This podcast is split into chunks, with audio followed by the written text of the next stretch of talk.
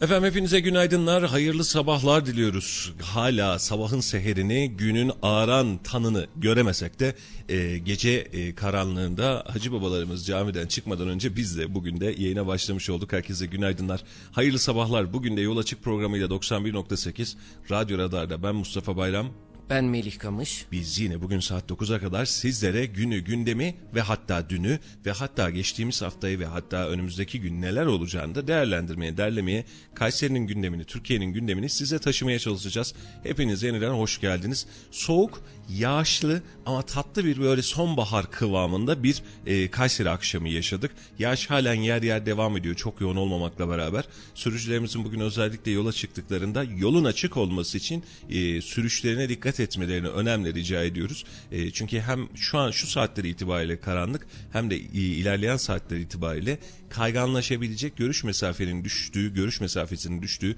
yollarla karşı karşıya gelebileceğiz. Sürücülerimizin dikkatine diyelim. Dün Bakanlar Kurulu vardı Melih'ciğim.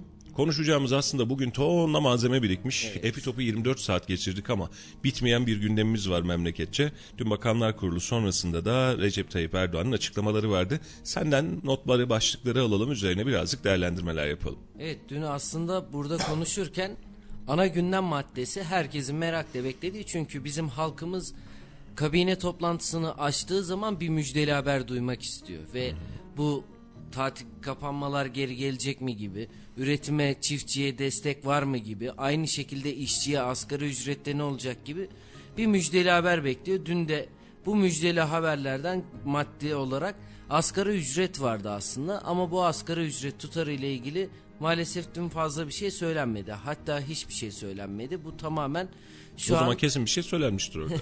asgari ücretin asgari ücret tespit komisyonuna bırakıldı ama ana maddesi ekonomiydi, dolardaki artıştı ve stokçulardı. Hı hı. Bununla ilgili de tabii ki açılışta Cumhurbaşkanı Erdoğan da Cumhuriyet Halk Partisi lideri Kemal Kılıçdaroğlu'nun kürsüde yaptığı hareketi değerlendirdi ve açılışta olması hasebiyle bu da önemliydi. Şimdi bunları konuşurken ana gündem maddelerine geçelim. Ekonomideki dengelenmeye dengelenmeyle ilgili açıklamalarda bulundu Cumhurbaşkanı Erdoğan.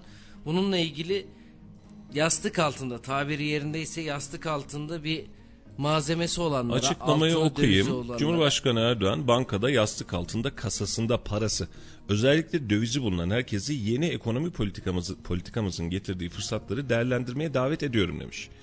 Cumhurbaşkanımız tarafından açık bir davet var. Tekrar edelim bankada yastık altında kasasında parası özellikle de dövizi olan hani parası olanlar zaten dövize çevireceğini ortalama tahmin ediyoruz ama özellikle de dövizi bulunan herkesi yeni ekonomi politikamızın getirdiği fırsatları değerlendirmeye davet ediyorum demiş. Ne bu fırsatlar Meriç'im? Sen e, fırsatı görebildin mi? Ben birazcık kaçırdım. Onun için hani fırsatların üzerinde konuşalım. Hatta şöyle yapalım biz izleyicilerimize de soralım bunu aynı zamanda. Hani ekonomik e, fırsatlar doğurmuş yeni para politikası. Bunu Katarlıların kullandığını biliyoruz. Fırsat var Türkiye'de biz geliyoruz dediler. Birleşik Para ve Birlikleri fırsat var dedi. Dün bir kısmını yayınladık. Acaba demir yolları limanlarını filan mı biz ihaleye açacağız, özelleştireceğiz filan demiştik. Sevgili dinleyicilerimiz de şu an Instagram'dan, Facebook'tan canlı yayında bizi dinliyor. Aynı zamanda dilerlerse WhatsApp üzerinden de 0352 336 2598 0352 336 2598 Türkiye'de gördüğünüz fırsatları gerçekten merak ediyoruz. Acaba biz bizim göremediğimiz hangi fırsatlar var? Sizin görebildiğiniz vatandaşa da soralım hangi fırsatlarımız var? Mesela e, yarın ekmeğe zam gelecek. Bugün iki tane fazladan ekmek alırsak bir, bir fırsat mı?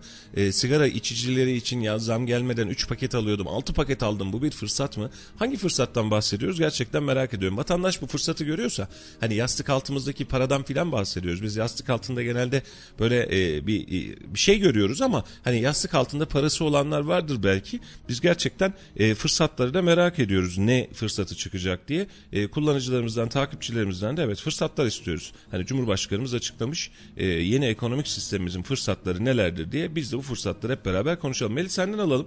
Ne gibi fırsatlar açtı acaba bu düzen bize? Yani bu fırsatlar biraz da şöyle algılandı sanırım dün kabine toplantısı sonrasında.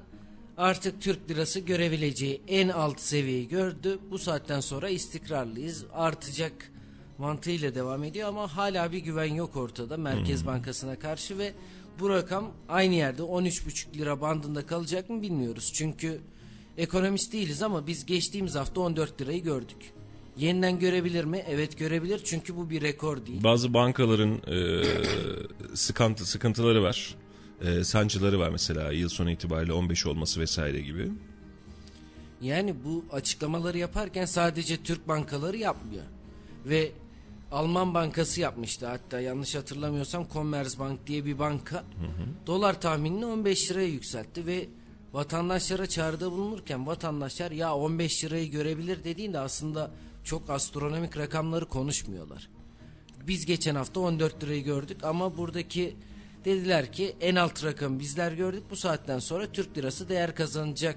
Siz de bu fırsatı kaçırmayın artık bozdurun ki bak değer kaybı yaşamayın mantığıyla söylenmiş bir laf gibi geldi bana. Ama bundan sonraki süreçte baktığımızda yeni yatırımların, istihdamların olacağını söyledi ve özellikle bu çağrı da yatırımcılaraydı. Dün Katarlar aldı. Hı hı. Katarlarla bir anlaşma sağlandı. Bugün ne olacak bilmiyoruz ama yatırımcılar ne yönde hareket edecekler? Ekstra bir gelişme olursa da bizler zaten aktaracağız. Milletin üç kuruşuna mı dikti gözünü bu sefer sırada o kaldı değil mi demiş bir dinleyicimiz. Bir dinleyicimiz e, bu saatte canlı yayınlı demiş. Valla biz her gün e, bu saatte yayındayız yani hafta içi her gün buyurun gelin. E, biz e, her gün bu sabah yol açık programıyla e, sizlere yol arkadaşı olmaya çalışıyoruz. Hoş geldiniz sefalar getirdiniz. E, şimdi meseleye şöyle bakmak gerekiyor Meriç'im e, biz aynı fırsatı görüyoruz ama aynı fırsatı kendimiz için göremiyoruz. Şimdi e, fırsat var hadi bu fırsatı değerlendirelim. Ne yapalım araba mı alalım mesela fırsat var diyerek. Uçan fiyatlarla.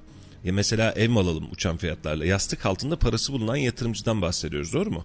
Ne yapsın? Yani örnek olarak veriyorum adam eskaza oradan buradan evini satmış, barkını satmış, vakti zamanında yurt dışından gelmiş gitmiş her neyse 100 bin dolar, 200 bin dolar parası var. Yastık altında da duruyor. Ne yapsın bu adam? Ya yatırımcıyla ya da adam birikim yaptığı için bozdursun demiyoruz. Şöyle bir şey var. Geçen hafta yayında da biz konuştuk. Cebinde 100 lirası olan şu an döviz almaya çalışıyor. Evet. Şimdi dahasını geçiyorum. Şimdi fırsatları değerlendirin yeni ekonomik sistemde diyor ya. Benim şahsım adına gördüğüm fırsat herhalde şöyle bir 300-500 bin dolar param olmuş olsaydı e, batan bir esnafın malını almaya çalışırdım. Allah göstermesin. Hani ağlayanın malı gülene fayda etmez derler ama e, haciz dairelerinden, icra dairelerinden mal nasıl kopartırım buna bakardım. Çünkü orada TL bandı gidiyor, döviz bandı gitmiyor. İhaleyle eğer ihaleyi de uydurursanız kıvamını siz bir şekilde o malı ürün alabiliyorsunuz. Geçtim e, mesela yağ çok fazla zam geliyor. Yağ alırdım kenara koyardım. Adı stokçu ya şimdi. Hani fırsat ama bu. Hani şeker alırdım zam gelecek diye. Ee, mesela Bitcoin'e girmezdim ama borsaya girerdim. Dün borsa, borsa 2000 puan aşarak tarihi rekorunu kırdı. Yeniden düştü. Dirençte tutunamadı ama rekor kırdı. Alırdım. Ee, dolarımla dolarda kalırdım. Fırsat istiyorsak. Peki başka ne yapsın bu yatırımcı? Hani hazır fırsat var ya. Dolardan yürüye geçeceğiz. Hadi dolardan yürüye geçelim. Hadi olmadı oradan altına zıplayalım. Peki ne yapacağız biz? Nasıl çıkacağız işin içerisinden? Biz buradaki problemi aşmak için şimdi Tayyip Erdoğan bu anlamda çok real bir açıklama yapmış. Fırsatlara davet ediyoruz demiş. Doğru. Biz de bu davete icabet edelim. Olmayan paramızda şahsım adına ama olan arkadaşlar vardır mutlaka ki. Hadi gidelim bir davet var. Davete icabet edelim. Ne yapalım? Mesela daha fazla personel mi çalıştıralım? Yarın bir gün maaş oranı artacak diye. İmalat mı yapalım? Elimizdeki ham maddenin fiyatı artacakken bir imalat sürecine mi girelim? Ee, faiz düşük. Tamam. Ama döviz yüksek, enflasyon yüksek. Şimdi açıklamaların en handikaplı tarafı şu. Yapılan işin, yapılan sürecin içerisinde enflasyonun düşeceği iddiası devam ediyor. Bu bizim yeni yeni, yeni ekonomik sistemimiz enflasyon düşecek zaten diyor. Enflasyonun düştüğünü vatandaş olarak biz görebilecek miyiz? Dün Twitter'da bir gündem vardı mesela. Deli dehşet bir gündem vardı. Neydi o? Tuvalet kağıtlarının fiyatı. Hala devam ediyor bu gündem. Evet. 32'li bir tuvalet kağıdını 130 liraya alabilen bir millet varsa karşımızda zamlar ve tarifeler güncellendiyse e biz fırsattan bahsedeceksek tuvalet kağıdı girişimine girebiliriz mesela bir daha zam gelecekse. Mesela demiş bir arkadaşımız WhatsApp'tan göndermiş. Abi günaydın tek fırsatımız daha çok üretmek. Dolar euro yükselmiyor. Türk lirası değer kaybediyor. Tamamen abi demiş. İyi yayınlar demiş. Eyvallah güzel kardeşim. Sana da günaydınlar. Hayırlı günler, hayırlı işler olsun. Evet durum ve tablomuz bu. Türk lirası değer kaybediyor. Ve biz bu değer kaybettiğinin içerisinde hangi fırsatı değerlendireceğimizi de size soruyoruz sevgili dinleyicilerimiz. Biz bir fırsat göremediğimiz için mi acaba? Hani varsa gerçekten bilmediğimiz bir fırsat samimiyetle söylüyorum bunu. Yani mesela şu dönemde şu çok güzel fırsat olabilir diye konuşulabilecek bir fırsat varsa biz de bu fırsatı değerlendirmeye çalışalım. Hep beraber değerlendirelim. Ya vatandaşı fırsat yolu da gösterelim. Bakın kardeşim nal gibi fırsat duruyor burada ya. Niye değerlendirmiyorsunuz? Hadi paralarınızı yatırın diyelim. Mesela daha önceki dönemde yapmıştık. Türk lirasına güvenin dedik. İnsanlara dolar yaktırdık. Bozdurmayı boş ver. Yaktırdık döviz bürolarının önünde. Biz Amerika'nın eseri olmayacağız dedik. Dolarları yaktırdık yaktırdık gönderdik. Doğru mu? Peki şu an itibariyle gördüğümüz fırsat hangisi? Mesela yakılan dolarların küllerinden yeniden doğması gibi bir sentez olabilir mi? Böyle bir şey çıkartabilir miyiz mesela? O gitti o dolarlar yaktık çünkü. Biz bu memlekette Amerika'yı protesto edeceğiz diye Amerika'ya karşı protesto gerçekleştireceğiz diye iPhone kırdık ya. Yani bazen bilinçsizce hareket edebiliyoruz. Şimdi buna bakarken yani evet güzel bir caps göndermiş. Şu an Melih de bir taraftan ona görüyor. A Haber e, logolu incir yaprağının faydaları e, malum noktalara faydaları diye e, röportaj adam yine güzel yapacağını yapmış sağ olsun. E, evet tablo bu. Yani biz e, fakirleştikçe espri anlayışımız da değişiyor. Yani Allah var ya memleketçe çok neşeli fakirleşiyoruz sağ olsunlar. Bu lafını kestim kusuruma Şimdi meydanlarda bizim dolar yakan vatandaşlarımız vardı. O zaman da sahte dolar yakıyorlardı. Şimdi acaba gerçek dolar yakanlar oldu. Dedi evet. ki biz devletimizin milletimizin yanındayız. Aslında bu meydanlarda konuşma konusuydu. Ya Tanju ya futbolcu Tanju'nun 100 küsür bin dolar bozdurduğu anı biliyoruz. Ya ben devletime 3.60 filan da dolar herhalde o gün itibariyle. Ben devletime güveniyorum ben bozduruyorum dedi. Hala içi acıyordur muhtemelen. İşte benim de merak ettiğim soru Hala bu bozduranlar, dolar bozduranlar ve dolar yakanlar içi acıyor mu acaba? Adem kardeşim ne güzel yazmış. İzahı olmayan şey mizah oluyor. Hakikaten doğru laf kardeşim. Tam yerine laf geldi denilen cinsten izahı olmayan şeyin mizahını yapmaya çalışıyoruz. E, mizah da yapmak istemiyoruz aslında. Bizim mizah anlayışımızda biz oturur kendi kendimize gülecek bir e, komikli video buluruz. Yani birinin düşmesi, bir kedinin gitmesi vesaire. Hepsiz. Hepsi bu anlamda çıkabilir. Ama e, mevzuata baktığın zaman Tayyip Erdoğan'ın dün akşam Bakanlar Kurulu sonrası bakın Bakanlar Kurulu kabine toplantısı koca koca bakanlarımız bir araya geliyor, toplanıyorlar ve Bakanlar Kurulu Başkanı olan Cumhurbaşkanı da çıkıyor ve açıklama yapıyor. Vatandaşa tabiri caizse ulusa sesleniş yapıyor ve şunu şunu şöyle şöyle yapın diyor gerçekten samimiyetle söylüyorum ülkemin cumhurbaşkanı olduğu için ben saygıyla dinlemeyi tercih ediyorum. Dün dinleyemedim ama notlardan hani gelen e, e, gerek akışlardan gerek süreçlerden bakıyorum. Bize bu fırsatı da anlatın. Biz bu fırsata göre kendimizi yönelelim. Mesela cebinde parası olmayan vatandaşın asgari ücretle geçinemeyen vatandaş için oluşabilecek fırsatlardan bahsedebiliriz. Mesela daha rahat nasıl yaşarlar bundan bahsedin bize. Biz bunun üstünden bir fasıl geçelim. Mesela cebinde bir miktar parası olan öyle ufak tefek miktar parası olanlar ne yapabilir? Yapabilir? Yüksek miktarda parası olabilenler yeni ekonomik sisteminizden faydalanmak için ne yapabilir? Ee, yani mesela zamanında dolar almadıysa bu onun hatası. Parası zaten yarı yarıya düştü de hani o yarı yarıya düşen parayı yeniden tümleyebilecek. Hani önceden adamın cebinde örnek olarak veriyorum TL ben ülkeme güveniyorum dedi 100 bin lira parası vardı. İşte e, yaklaşık 10 bin dolardan daha fazla yapıyordu doğru mu? Dolar 10 liranın da altındaydı. Şimdi bu arkadaş 8 bin dolar alamayacak 7 bin dolar alamayacak kıvamda ya. Şimdi bu arkadaşın bu 7 bin dolara düşen parasını yeniden 10 bin dolara çıkarabilecek bir malumatımız varsa biz bunu açıklayalım mesela. Bak kardeşim senin için fırsat var yanlış düşünüyorsun. Sen tamam devletine güvendin devlet de sana güveniyor. Buyurun Hodri Meydan senin 7 bin dolarını 15 bin dolar 11 bin 10 bin dolar yapacak. En azından eski haline getirebilecek şöyle bir formül var diyelim. Mesela ne yapalım? Türk lirası üzerine coin çıkartalım ve bir kez daha mı batışımızı temsil edelim? Ne, neyle çıkartacağız? Hangi fırsatta çıkartacağız? Gerçekten biz kaçırıyoruz. Buyurun lütfen dinleyicilerimiz de bu anlamda katılırsa seviniriz. Biz Cumhurbaşkanımızın söylediği yeni Türkiye modelindeki fırsatları biz sizle paylaşmak, sizin de bizle paylaşmanızı istiyoruz. Ne yapacağız da biz bu fırsatı değerlendireceğiz? Biz fırsat arıyoruz. Buyurun Instagram'dan, Facebook'tan ya da WhatsApp hattımız üzerinden bize yazın, biz de anlatalım. WhatsApp hattımızı bir kez daha tekrar edeceğim. 0352 336 25 98. Bu numaradan yazın ya da Instagram'dan, DM'den ya da canlı yayından yazın biz okuyacağız. Evet dün kabine toplantısındaki başlıkları okurken Cumhurbaşkanı Erdoğan girdi maliyetlerindeki ve kurdaki yükselişi izah edilemeyecek fiyat artışı yapan stokçuluğa yönelen hiç kimsenin gözünün yaşına bakılmayacaktır dedi. Hayda şimdi fırsatımız gitti. Bu arada fırsatımız vardı. Stokçuluktan belki para kazanabilirdik. Ama o da gitti. Mesajlardan ufak ufak döş, e, e, boş geçmiş olmayalım. Arkadaşlarımız emek veriyorlar. E, bir kardeşim günaydın sigaraya zam geldi mi dedi. Şimdi elde bir çöp sigara var yakacak. Abi zam geldi mi ona göre yakacağım. Yoksa öğlenleyin içeceğim diyor. Efendim dün geldi. Geçmiş olsun oldu. Tüm gruplara hemen hemen. E, var mı eksik kalan grup var mı Şimdi sigara grubunda? TAP grubu diye bir firmamız var. TAP grubuna gelmedi. Sordum. O da bugün itibariyle gelip Evet. yarın uygulanmaya başlayacak. Sigaralarınızın ortalama 2 lira civarında tüm sigara gruplarında zam gerçekleşti. Elindeki son çöp sigarayı ona göre yakabilirsin. Korumasız çıksın sokaklara vatandaş bir dinlesin tabii cesareti varsa demiş. E, Valla korumalı ya da korumasız vatandaşın şöyle bir handikapı var canım kardeşim. E, çok nadiren böyle çıkış yapan vatandaş var. Şimdi muhalefet ya da iktidar geliyor aynı esnaflardan geçiyor. Muhalefet gelince dert yanıyor aynı esnaf.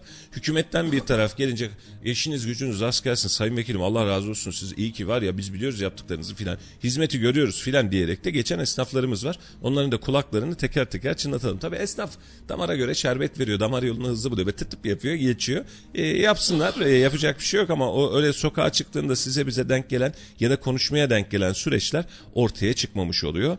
E, başka var mı bir mesaj daha vardı. Melih'ciğim oradan gördüklerim varsa hızlı geçelim. Sonumuz hiç ama hiç iyi gelmiyor. Erken seçim gelmeli bence demiş. Nurhan Hanım biz bunu günlerdir konuşuyoruz. Önümüze gelen sandıkta bir dolar, döviz, altın vesaire çıkmayacaksa erken gelen seçim Türkiye'yi kurtarmayacak. Yönetimi değiştirir.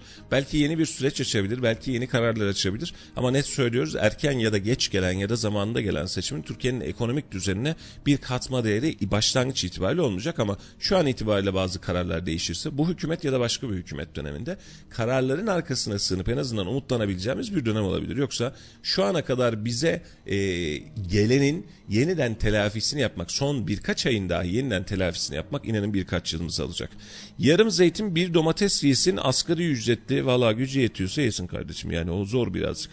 Öyle domates domates dediğinizde yarım zeytin dediğinizde ciddi paralar tutuyor. Elinizdeki gitmesin de paramızın değerlenmesi şöyle dursun.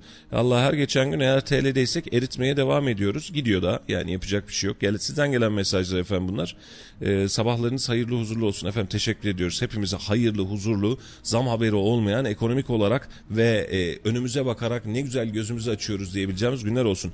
Arabaya binemez olduk demiş. Çift tanelilere geçince biz arabaya binmekten gerçekten dün arkadaşlar öyle konuşuyordu. Abi biz her gün işe e, şeyle gidiyoruz. E, arabayla gidip geliyoruz. Bir araya mı girsek servis haline mi 3-5 kişi beraber mi gitsek diyorlardı. Valla doğru dünkü gelen dün gece geçerli oldu değil mi Meriç'im? Evet dün Evet. gece yarısından itibaren Artık e, şeyimiz e, gazımız, benzinimiz, e, dizelimiz neredeyse şey gibi oldu. Euro dolar fiyatı gibi oldu. Çift hane, haneliğe çıktı. E, hepimize dün akşam itibariyle geçen bir pompa zammı vardı. E, bunu da memleketimiz insanı yine benzinliklerde kuyruklar oluşturarak atlatmaya çalıştı. Haklı mı haklı 70 kuruş zam geliyor kardeşim. 40 litrelik depoda 28-30 lira zannediyoruz. Zannetmeyenin ötesinde yani paramız cebimize kalsın daha az alalım diyoruz. Vatandaş çok haklı. Sonra bu 28 liranın hesabını yapan 30 liranın hatta 15 liranın deposunda hesabını yapan vatandaşa diyoruz ki e, efendim diyoruz aslında zam da yok yani çok küçük şeyler var çok da problem etmeyin diyoruz. Vatandaşın da bunu e, kabul etmesini bekliyoruz. O da zor. E, Emre zannedersem Katar hükümetlerini takip edelim para getirecekler ise dolar düşer bekleyelim demiş. E, eğer dolar düşerse o zaman dediğiniz gibi biz hemen böyle bir şeyi bozduralım dolarları bozduralım TL'ye geçelim. Katar dolar getirmezse elimizdeki de gitti geçmiş olsun olacak. E, 128 milyar dolar hikayesi var. Asgari ücret ne olur? E, inşallah iyi olur ama şu an öngörülerin hepsi şöyle görünüyor. 4000 lira civarında bir asgari ücret konuşacağız. İşverene bunun sigorta vesaire yansımasıyla 6 bin lira civarında bir yansımasını dün muhasebeci bir kardeşimlere görüştüm. 6 bin lira civarında işverenin cebinden çıkacak 4 bin lira civarında asgari ücretinin cebine girecek. Hal böyle olunca tüm memur, e, sendikalı daha önce anlaşmış, anlaşma yapmış vesaire tüm iş, tüm kurumlarda da bu zam oranından bahsedebileceğiz. Bunun anlamı şu 2825 liradan eğer siz 4000 liraya çıkartırsanız 1175 lira civarında 1174 lira 10 kuruş civarında bir zam yapmış olacaksınız. Eğer net rakam 4000 ise 4000 piyasayı keser mi? Sisteme aslında biz birkaç haftadır da bunu oturtuyoruz. Yani 4000 istiyor. En az 4000 olmalı. Hatta 5000 mi filan ama 4000 en kötü 4000 filan diye. Şimdi biz bunu başta da hep söylemiştik. Bir rakam konuşulacak. Bir sendika 3900 diyor. 3700 diyor. Mesela alttan giriyor. Birileri fazlasından söylüyor. Hükümet de çıkacak ki ya normal hakkı bunun 3000 küsürdü. Biz 4000 yaptık kardeşim. Hani seyyanen de zam yapmış gibi olduk. Siz rahatınıza bakın diyeceğiz. 4000 olur mu? Bence olur. 4000 keser mi onun hesabını siz yapın. E, emekli maaşlarını da buna göre arttıracaklarını söylüyorlar. Bakalım. E, olan küçük esnafı oldu. E, zengin zenginleşti demiş e, Naci. E, vallahi o her zaman öyle. Yani parası olan hep kazanıyor. Masa hep kazanıyor arkadaşlar. Yani bu değişmiyor. E, büyük esnafta da sıkıntı var. Büyük tüccarda da sıkıntı var. O kadar rahat değil. Şöyle söyleyeyim. Simsarlığını yapan, bu işin çakallığını yapan, vatandaşın gözünün yaşına bakmayan, stoğ çektiği ürünü stoğ çeken herkesin gözünden kaçıran, bunu siyaseten de her tarafta eli kolu bulunanlar var olan paraların üzerine gerçekten zenginlikler ve paralar kattılar. Hem bu dönemde hem de Covid döneminde. Ama bizim gariban vatandaşımız ya da bizim düzgün esnafımız var ya, düzgün sanayicimiz var ya yemin ediyorum bizzat gözlerimle görüyorum. Deli gibi zarar etti. Hani şimdi zengin zengin oldu ya da büyük esnafla ben biliyorum yani herhalde şöyle bir 3 tane 5 tane e, yan yana apartmanı alabilecek parası var. Bu bahsettiğim arkadaşların. Ehli Müslüman. Milleti için çalışıyor, kendisi için çalışıyor, para kazanmak için çalışıyor. Tabii ki kazanacak, tabii ki bunun için de mücadele edecek. Hiç kimsenin bu anlamda sermaye düşman olmaması lazım. Aksine desteklememiz lazım. Ve tüm ha, yani e, safiyane duygularla ticaretini yıllardır devam ettiriyor gibi ettiriyor. Sene başından bu yana bu insanları yaklaşık %20, %30 minimum küçülttük ellerindeki paralarla maliyetlerle. Sebebimiz ne? Kardeşim sen malı al dedik. Sen sat ticaret yap. Ya olur mu? İnsanları geçindireceksin. Personel çıkartın. Ne kadar ayıp filan dedik. Onlar dedi ki ya dar günde kimi çıkartacağız? Kimi sokağa bırakalım? Olur mu öyle şey? Biz üretime devam etmemiz lazım dedi. Borçlandı. Veresiye mal verdi. Şu an her biri minimum yüzde yirmi, yüzde otuz küçüldü. Hani büyük esnaf, küçük esnaf diyoruz ya. Şöyle değerlendirelim. Hakkaniyetle işini yapmaya çalışan kim varsa cezasını gördü. Büyükle küçükle alakası yok. Ceza demeyelim. Cezasını gördü. Yok bu ceza. Şimdi adaletli toplumlarda yaşamamız gereken hadise şu. Doğru yapanları destekler ve büyütürsek, yanlış yapanları da cezalandırır ve küçültürsek toplumda yeni gelen nesiller şöyle diyecek. Bak doğru yaparsan büyüyebiliyorsun. Ya da bunu yaparsan büyüyebiliyorsun. Bak doğruya gerek yok. Bunu yaparsan büyüyebiliyorsun. Şimdi nerede şaklaban var? Nerede siyasetçinin arkasından ayrılmayan var? Nerede ihaleci var? Nerede siyasetçi akrabası var? Bunlar memlekette büyürken Nerede ticaretini yapmaya çalışan, insancı işini yapmaya çalışan, etliye sütliye bulaşmayan tertemiz insanlar küçülüyorsa biz o zaman sorumluluğu yeni gelecek nesilde şöyle diyemeyiz. Yanlış yapıyorsunuz düzgün ve dürüst iş yapın siz esnaf olacaksınız diyemeyiz. Çünkü o size der ki e, amcam iyi iş yapıyordu battı senin amcan senin dediğin türlü iş yapıyordu bak adamın parasını koyacak yeri var doğru mu? Sen olsan hangisini yaparsın? Doğru noktası neyse yani başarı neyse hedef niye ulaşıyorsa ona göre yaparsın. Sonra da biz oturup bu topluma ahlaki değer anlatmamıza gerek yok. Bakın ahlaki değer ortada. Çalan ne kadar iyi hayatlar yaşıyor siyasete bulaşıp ihale kovalayanlar ne kadar iyi hayatlar yaşıyor. Vekil akrabaları vesaireyle son 10 yıldır 20 yıldır nereden nereye gelmiş ne hayatlar yaşıyor. Bunun haricinde ya ben işimi gücümü yapmaya çalışıyorum diyen adam hangi halden hangi hale gelmiş büyümüşse bile diğerlerinin oranında kaç büyümüş. Bunun mükafatını şimdi sen gençlere sor der ki abi ne gerek var ben şuradan iki tane tanıdık bulurum iki tanesini cebine de böyle yaparım tamam ben işimi bulurum der ve bu işi de aynen uygular. Şimdiye kadar üretim yapmam, yapmadığımız en büyük etkenlerden biri bu zaten. Üretim yapmıyoruz. E bakıyoruz adamlar zaten yapmış. Biz vergiyi koyuyoruz. Ne oluyor üstüne? O fabrikadan daha çok para kazanıyoruz. Benim bu konuda Necmettin Erbakan'ın çok sevdiğim bir sözü var. Diyor ki helal 4 haram 5'ten büyüktür. O yüzden bunlar ne kadar doğru yaparsa yapsın. Doğru olarak nitelendirirsek nitelendirelim. Bunlar hak mı hukuk mu çünkü fırsatları değerlendiriyorlar Cumhurbaşkanımızın tabiriyle. O yüzden çok fazla da bir şey söylemeye gerek yok. Çok da mümkün değil gibi. Bir kullanıcımız, takipçimiz bu ülkede önce adalet ve güven sağlamak zorundayız. Gerisi zamanla düzelir. Bir ülkede her şey önce güven ve adalet. Alkışlıyorum. Evet biz de hep bunu söylüyoruz. O güveni ve adaleti, hakkaniyeti, liyakatı, ortaya koyarsak, adil bir toplum oluşturursak herkese eşit mesafede paylaşırız. Zaten şimdi vatandaşın en büyük sancısı şu.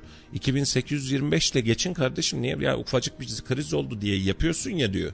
Sen bana bunu yaparken sen hiçbir lüksünden eksik etmeden bana bunu söylüyorsun. Sen bana parmağını uzatırken sen bunu söylerken sen e, benim seçtiğim insan olarak beni temsilen orada olarak oradaki insan olarak varlık içerisinde yaşıyorsun. Ve sen bana dönüp diyorsun ki 2825 yani kötü rakam değil. İşte çok olmadı daha 6 ay oldu herhalde hemen hemen değil mi? Yani bina görevlilerinin bile arabaları var diyen bir e, sistem vardı işin içerisinde. Yani kendileri bunu düzeltme ihtiyacı daha hissetmedi. E, biri ya kardeşim ben açım sıkıntım var dediğinizde çıkart cebimdeki telefonu dedi. Dedi mi? Dedi. Şimdi biz bunları yaşarken daha sonrasında ya ufak kriz var idare edin. Edelim. Sen de et. Sen de et. Sembolik olarak kardeşim vatandaşın krizi var biz 3 ay önce maaş almayacağız desene. Desene ya. Ben makam aracı kullanmayacağım toplu taşımayla gideceğim desene. Vatandaş da desin ki evet ülkede cümleten topyekun bir kriz varmış hepimiz dengemizi bulmamız lazım ya bir şekilde halletmemiz lazım desin biz de ona göre geçelim. E sen bunları yapmayacaksın ama vatandaşa 2825'i zorlayacaksın. Ha yarın da 4000 yaptım diyeceksin vatandaşın ağzına bir, bir parmak bal çalacaksın öyle derler. E, Galip abi dinliyormuş yazmış Galip abi iyi bilir o bal hikayesi bir parmak balı çalarsın ondan sonra ya, ya yetişemiyorsa ne yapayım ben zammı yaptım der geçersin. Bugünün 2825 ile Ocak'taki 4000 lira arasında bakın işverene şu an bir işçinin maliyeti takriben e, 4000 lira. Yani 2825 artı e, sigorta maliyetleriyle bir işveren 4000 lira ücret ödüyor. Asgari ücret zamı yapıldığı an itibariyle işverene bu işçinin maliyeti 6000 lira. Ne demek Melih'ciğim bu? İşverenin işçilik maliyetinde yüzde 50 minimum artış demek doğru mu? 4000 6000'e çıkıyor. İşveren malzemesini hesaplarken şimdi fırıncı diyor ki un var, maya var, fırının yakıtı var, işçinin parası var. 4 tane barem var. Şimdi un arttı, maya arttı, gaz arttı ama işçilik maliyetim henüz duruyordu. İşçilik maliyeti de %50 arttı. Diğerleri de %50, %100, %20 arttı. Topluyor diyor ki ben bu ürüne en az %50 zam yapmam lazım. İşçilik olan tüm birimlerde bu %50'yi görecek miyiz? Göreceğiz. Akaryakıt fiyatına bakalım. 7 lira mı 8 lira mı dediğimiz akaryakıt fiyatları onlara çıktı. Daha işinde eşel mobil sistemi yani devletin aldığı ÖTV vergisi yok. Yılbaşı itibariyle normalde kendi sistemlerinde var. Eşel mobili yeniden aktif ediyorum derse 12,5 lira. Hani şu an 10 lira çift tane görüyoruz ya. Eğer devlet vergisini alayım derse 12,5 lira civarında şu an yakıtın olması lazım. Buradaki fiyat da arttı. Şimdi sen bana 4000 vereceksin ben aynı dakika bunu tüm fiyatlarıma yansıtacağım. Yansıtmama şansımız var mı? O zaman maaş veremeyiz ki hiçbirimiz. Mecbur %50 maliyete zam gelmiş. Ben aynı fiyattan satacağım. Yok bu dünya. Sen işvereni de burada sıkıştıramazsın. Çıkartamazsın kardeşim işçiyi filan da yapamazsın. Yani adam ya çalıştıracak ya gücü yetecek ya da yapmayacak. Bunun için bu binen %50 maliyet hepimize enflasyon olarak zaten binecek. Ve ee, Esnaf diyor e, bağ kurunu bile ödeyemiyor. Valla zaten uzundur ödeyemiyordu. O, o tür işleri sona atıyoruz. Belki bir ara çıkartırız diye. Yani bizim geçen senelerde sürekli söylediğimiz şey var. Bu senenin 2850 lirası mı yoksa alacağımız 4000 lira mı? E böyle gelişmeler olursa çünkü her gün yeni bir zamla uyanıyoruz ve her gün yeni bir zamı söylüyoruz. Böyle de olursa... Seninki iyiymiş vatandaş. Zamdan uyuyamıyor sen zamla uyanıyorsun. Zam, zamın acısından uyuyamıyor. Yani zam mı artık zamcık diye tabirler de var ama yani her gün zam haberini vermeye devam ediyoruz. Bugünlerde de gelirse yine vermeye devam edeceğiz. Hatta şey var. Benzine zam geldi, motorine zam geldi. Şu an için LPG'ye de zam bekleniyor bu aralar. Gerçekleşirse aktaracağız. İşvereni niye düşünüyorsun kardeşim işveren de iki katına çıkardı diyor. Yok daha işveren çıkarmadı. Çıkarınca o acıyı hep beraber hissedeceğiz. Ee, kusuruma bakmayın bunu özellikle söylüyorum. Memleketin düzgün işvereni bu memleketin aptalıdır. Yıllarca da böyle oldu. Rahmetli Koç açıklarken bunu yapıyordu. Kayseri şey Kayseri diyorum özür diliyorum. Türkiye üretim yapılacak yer değil derdi yani sanayi için doğru yer değil. Sanayici burada hep cezalandırılıyor çünkü. Bunu bakın bunu Koç söylüyor ve üretim bandının birçoğundan kendini de çekmeye çalıştı o dönem itibariyle. Şu an bahsettiniz ya işverene göre ne var kardeşim rahat diyorsunuz ya. Valla hiç durum öyle değil. Siz ay sonunda en azından artık gidiyorsunuz ki en kötü 4000 lira asgari ücretimi alırım. Alır mıyım? Alırım. En kötü 4000 liram var. Doğru mu kardeşim? 4000 lirayla da ya az yerim çok yerim giderim geçerim. Evet geçinemiyorsunuz 4000 lirayla %100 katılıyorum. Şu an 2825'te geçinemediğiniz neyse Ocak'ta 4000 ile de aynı durumda olacak farkı yok. Ama işverenin sırtında şöyle bir hadise var. İşçiyi çıkartsam iş yapamam. Çıkartmasam iş yapmam lazım. Zaten borçlanmışım. Bir tesisat bir düzen kurmuşum. Milyonlarımı yatırmışım bu işe ya da yüz binlerimi yatırmışım bu işe. Bir şekilde hareket etmem lazım. Para evimi geçindirmem lazım. Emin olun memleketteki birçok işveren işçinin işçisinin aldığı maaşı ay sonunda cebine koymadığı günler zamanlar oluyor. Ve tüm risk o işverenin sırtında sigortası sırtında, bağkuru sırtında. Dün bir e, mobilyacı kardeşimle konuşuyorum. Abi diyor maliyetleri çıktıktan sonra diyor 20 lira üzerine maliyet koyarak hani ana maliyetler işletme filan hariç işçilik hariç. Yani ham madde maliyetine kadar 100 lira. Atıyorum bahsetmiş olduğu ürün için 500 lira. 500 liranın üzerine 20 lira koyup diyor mal satan esnaf var diyor. Yani şu an sanayici kendince sanayici küçük atölye. Şimdi bu arkadaşa yarın bir gün bir vergi ceza usulsüzlüğünden bir ceza gelse minnacık 7 bin lira para ödeyecek. Bir işçisi Allah göstermesin ben çıkmak istiyorum ya da bana baskı uyguluyor ben tazminatımı versin dese ceza ödeyecek para ödeyecek. E hangi parayı kazanarak bunu yapacak? İşverenimiz de bu anlamda maliyet hesabına çok vakıf değil. Patır patır giden işverenlerimiz var. Zarar ettim diyen işverenlerimiz var. Ve yine aynısını söylüyorum. Sevgili işçi kardeşlerim. işverenin durumu da sizden çok farklı değil. Onlar da gece gündüz uyuyamıyor. Çünkü sen 4000 lirayı alıp ya ay kirası şey bu ay kirayı da verdim elektrik çok gelmese bari. Çocuk da şunu istiyormuş diye düşünüyorsun. O adam ay sonunda 100 tane çalışan var. Bugün itibariyle aylık 4000 lira ortalama maliyeti var. 400 bin lirayı benim para olarak kazanmam lazım diyor. 400 bini kazanacağım. Vergiyi ödeyeceğim. Maaşı ödeyeceğim genel masrafları ısınmayı vesaire yani toplamda 500-600 bin lira ben minimum para kazanacağım kar edeceğim ki üstü de bana kar kalsın diyor. Kar ederse 10-30-50 bin 100 bin o adam sen o ay kar etti gibi görüyorsun zarar ederse de adam belki ayı eksi 200 bin 300 binde kapatıyor ve ağzını da açamıyor. Evet dün biraz önce de söyledik stokçuluk konusu vardı. Cumhurbaşkanı Erdoğan'ın da söylediği artık gözlerinin yaşına bakmayacağız dedi ve canlı yayında da dün bir talimat verdi. Bununla ilgili neler söylemek gerekir? Stokçuluk çünkü çok önemli bir kavram. Valla stokçuluğu nasıl değerlendirdiğimize bağlı. İşte patatesi stokluyorlar kardeşim diye başladığımız günden var ya. Eğer böyle bakacaksak işe e, gidip de patates depolarına stokçuluk vereceksek burada bir sıkıntımız var. O adamın işi bu depolayacak.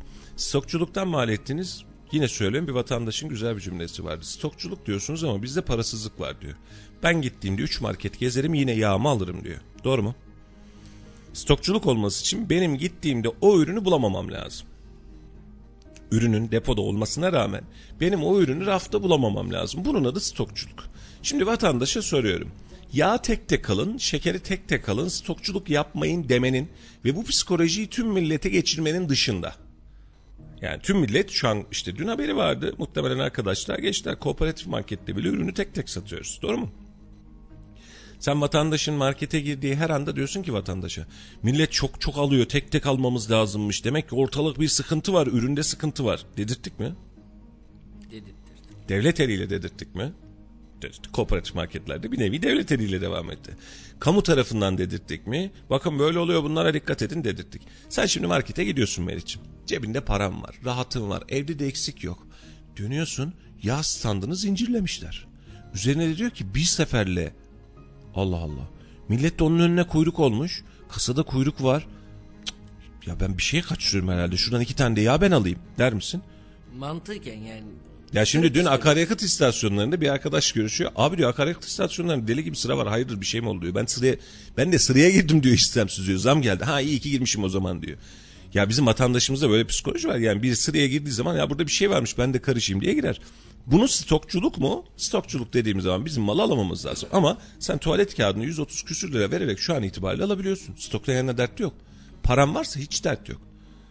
Meseleyi stokçuluk diyerek cambaza bak hadisesine döndürürsek evet herkes stokçu. Stokçuluk var efendim. Peki mesele stokçuluk mu? Yani bu üzerinde durulması gereken bir konu. Çünkü stokçuluk diyoruz ama neye göre kime göre sorusu akıllara çıkıyor. Ayçiçek yağında biz bunu çok yaşadık. Stokçuluk yapıyorlar, stokçuluk yapıyorlar. Sigara yazam geldi. Sigara ile ilgili yine aynı şeyi söylemeye başladılar. Örnek yani küçük markete gittiğinizde Bu adam zamlı fiyattan size satış yaparsa aynı fiyata geri alamayacak o ürünü. Evet. Adam da bunun izahını yapıyor ve saklamaya saklamıyor da.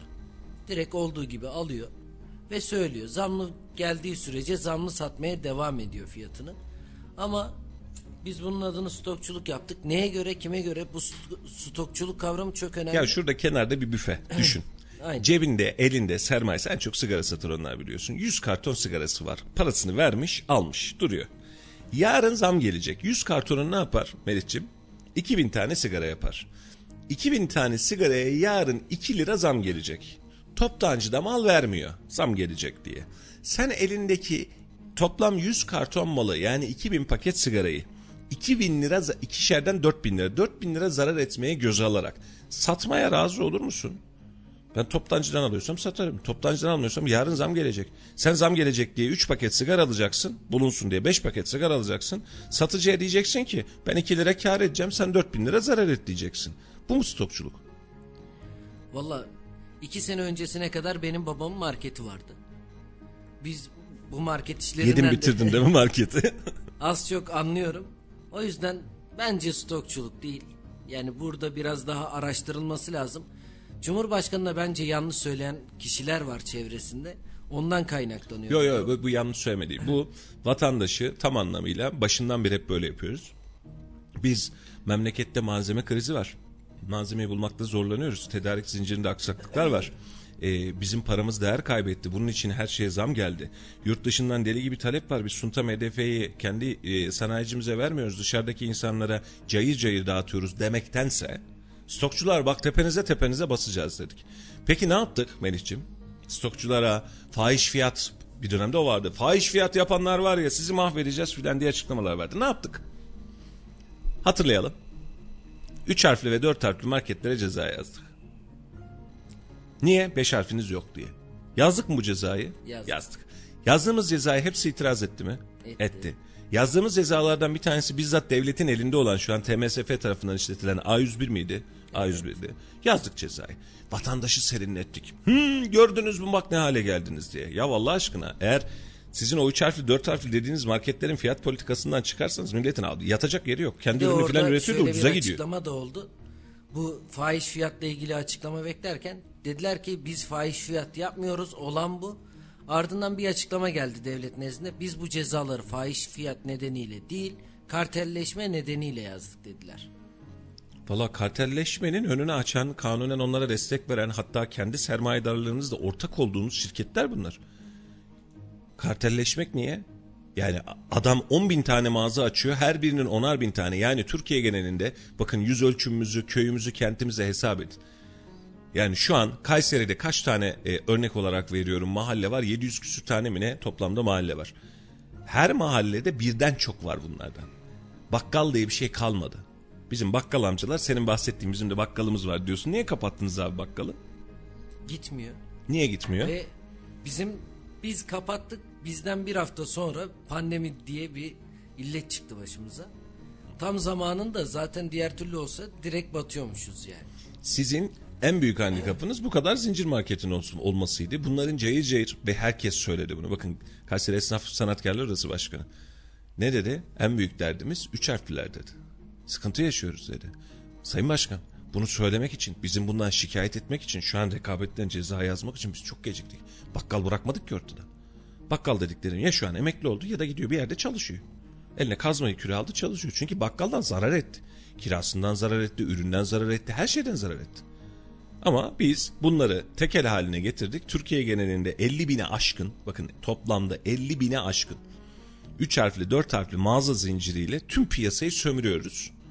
Ve daha sonra bunlara diyoruz ki fahiş fiyat diyoruz. Kendim ettim kendim buldum diye bir şarkı vardı hatırlar mısınız? Evet. Tüm izleyicilerimize armağan edelim bunu. Kendimiz ediyoruz kendimiz buluyoruz. Bunu hep söylüyoruz. Eğer biz vakti zamanında müdahale edebileceğimiz şeylere edersek yarını kurtaracağız. Biz iki gündür mesela son iki gündür eğitimden konuşuyoruz. Çünkü bir müdahale edilebilirsek 10 yıl sonrasını kurtaracağız. Bugün geçti. Yani 10 yıl boyunca biz bu hadisi hani ya 2 yıl sonra yaparız acelemiz yok 2023'ten sonra derseniz 12 yıl sonra gerçekleştireceksiniz bunu. Hep barem barem çünkü bir nesil geçiyor kuşak geçiyor. Marketler geliyor ya bakın zincir marketler esnaf bırakmadı manav bırakmadı kasap bırakmadı dedik mi? Dedik. Ne oldu? Şimdi onlar tekel oldu. E gitti esnaf. Dedik ki şu evimciler var ya evimciler can yakacak bak bunlar abartıyor para satıyor. Dedik mi? Dedik. Ne oldu? Canları yandı herkesi bıraktılar gittiler. Biz hep iş işten geçtikten sonra vatandaşın sırtından birileri tüfek attıktan sonra sistemi bozduktan sonra tekelleştikten sonra hmm, diyoruz. Geçiniz efendim. Geçiniz. Samimiyet istiyoruz. Biz işin içerisinde samimiyet istiyoruz. Evet dünkü kabine toplantısından iki tane açıklama okuyacağım. Ardından yavaş yavaş da ulusal gündeme de dönebiliriz isterseniz. Ulusal gündemden hiç çıkamadık. Memlekete gelemedik. Evet biraz önce bu fırsatlar meselesini okuyalım. Cumhurbaşkanı Erdoğan diyor ki bankada yastık altında kasasında parası özellikle dövizi bulunan herkesi yeni ekonomi, ekonomi politikamızın getirdiği fırsatları değerlendirmeye davet ediyorum dedi. Bir farklı açıklamayı okuyayım. Türkiye tarihinin en kritik ekonomik mücadelelerinden birini verirken fırsatçılık peşinde koşan ne millet affeder ne de tarih devlet İki affeder. açıklamayı yan yana getirir misin? Yani birinde diyor ki fırsatları değerlendirmeye Güzel. davet ediyorum. Öbüründe Diğerinde de Fırsatçılık fırsatçılık, yapanın- peşinde koşanları ne devlet ne de millet affeder. efendim biz bir şey demiyoruz. Bakın iki açıklamayı sadece yan yana koyalım. Fırsatçılık peşinde koşanları devlet ve millet affetmez. Ama yeni ekonomik sistemimizde fırsatlar var. Buyurmaz mısınız efendim? Hangi mantık? Ve yine açıkça söylüyorum şu an dinleyicilerimizden de hala gerçekten aklı evvel bizden aklı daha fazla yeten varsa lütfen söylesin. Biz hangi fırsatı kaçırıyoruz acaba? Hani şöyle düşünün cebimizde hiç paramız yok. Hangi fırsatımız var? Cebimizdeki para TL'ydi küçüldü. Dolar bazında biz eridik. Hangi fırsatımız var? Cebimizde yok ya biz akıllılık ettik. 100 bin dolar yaptık. Hangi fırsatımız var? Yani bize şu an bu parayı çıkartıp piyasaya dökmek için bir şey alıp satmak için bize fırsattan bahsedin. Ne yapalım mesela bitcoin falan mı alalım? Borsaya mı girelim? Altın mı alalım? Dediğin gibi dolardan euroya mı çevirelim? Ne yapalım? Birileri bize bir akıl versin. Hatta biz de bunu vatandaşlara anlatalım. Bakın ne güzel fırsatlar var diyelim. Ama bunu yaparken işte fırsatçılık da yapmamanız lazım. Devlet de tepenizden inmiyor o zaman. Peki ne yapacağız biz? Hem fırsatçılık yapacağız. Hem fırsatları değerlendireceğiz. Hem de fırsatçılık yapanların da tepesine bineceğiz. Hangi arada kaldık biz? Hangi fırsat? Bizim kaçırdığımız fırsat ne? Yani yine söylüyorum yani sigaraya zam gelecekmiş iki paket fazla alalım mı fırsat? Ekmeğe zam gelecekmiş una zam gelecekmiş un mu stoklayalım fırsat? E stokçuluk yapanların da Allah belasını versin diyoruz ondan sonra. Ya yağ zam gelecekmiş evde bir teneke var iki teneke daha alsam mı? Param varken gücüm yeterken demek mi fırsat? Hangisi fırsat? Biri bize anlatsın. Bilen varsa da dinleyicilerimizden özellikle rica ediyorum. Yani sizin gördüğünüz bir fırsat varsa buyurun Odri Meydan anlatın fırsatı. Yemin ediyorum noktasına virgülüne dokunmadan da biz bu e, mesajınızı geçelim. Gördüğünüz sizin gördüğünüz şu dönemde bir fırsat varsa vatandaş adına çıkalım.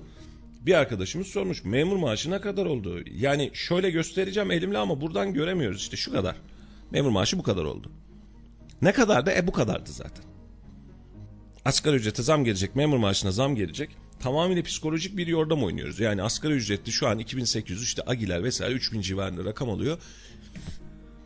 Yarın bir gün açıklanacak 4000 lira oldu. Demek ki 4000 4200 civarında para alacağım diyecek. Mutlu olacak. Ne kadar güzel. Sonra para nerede? Sen para cebine girmeden zaten ben zam yapacağım.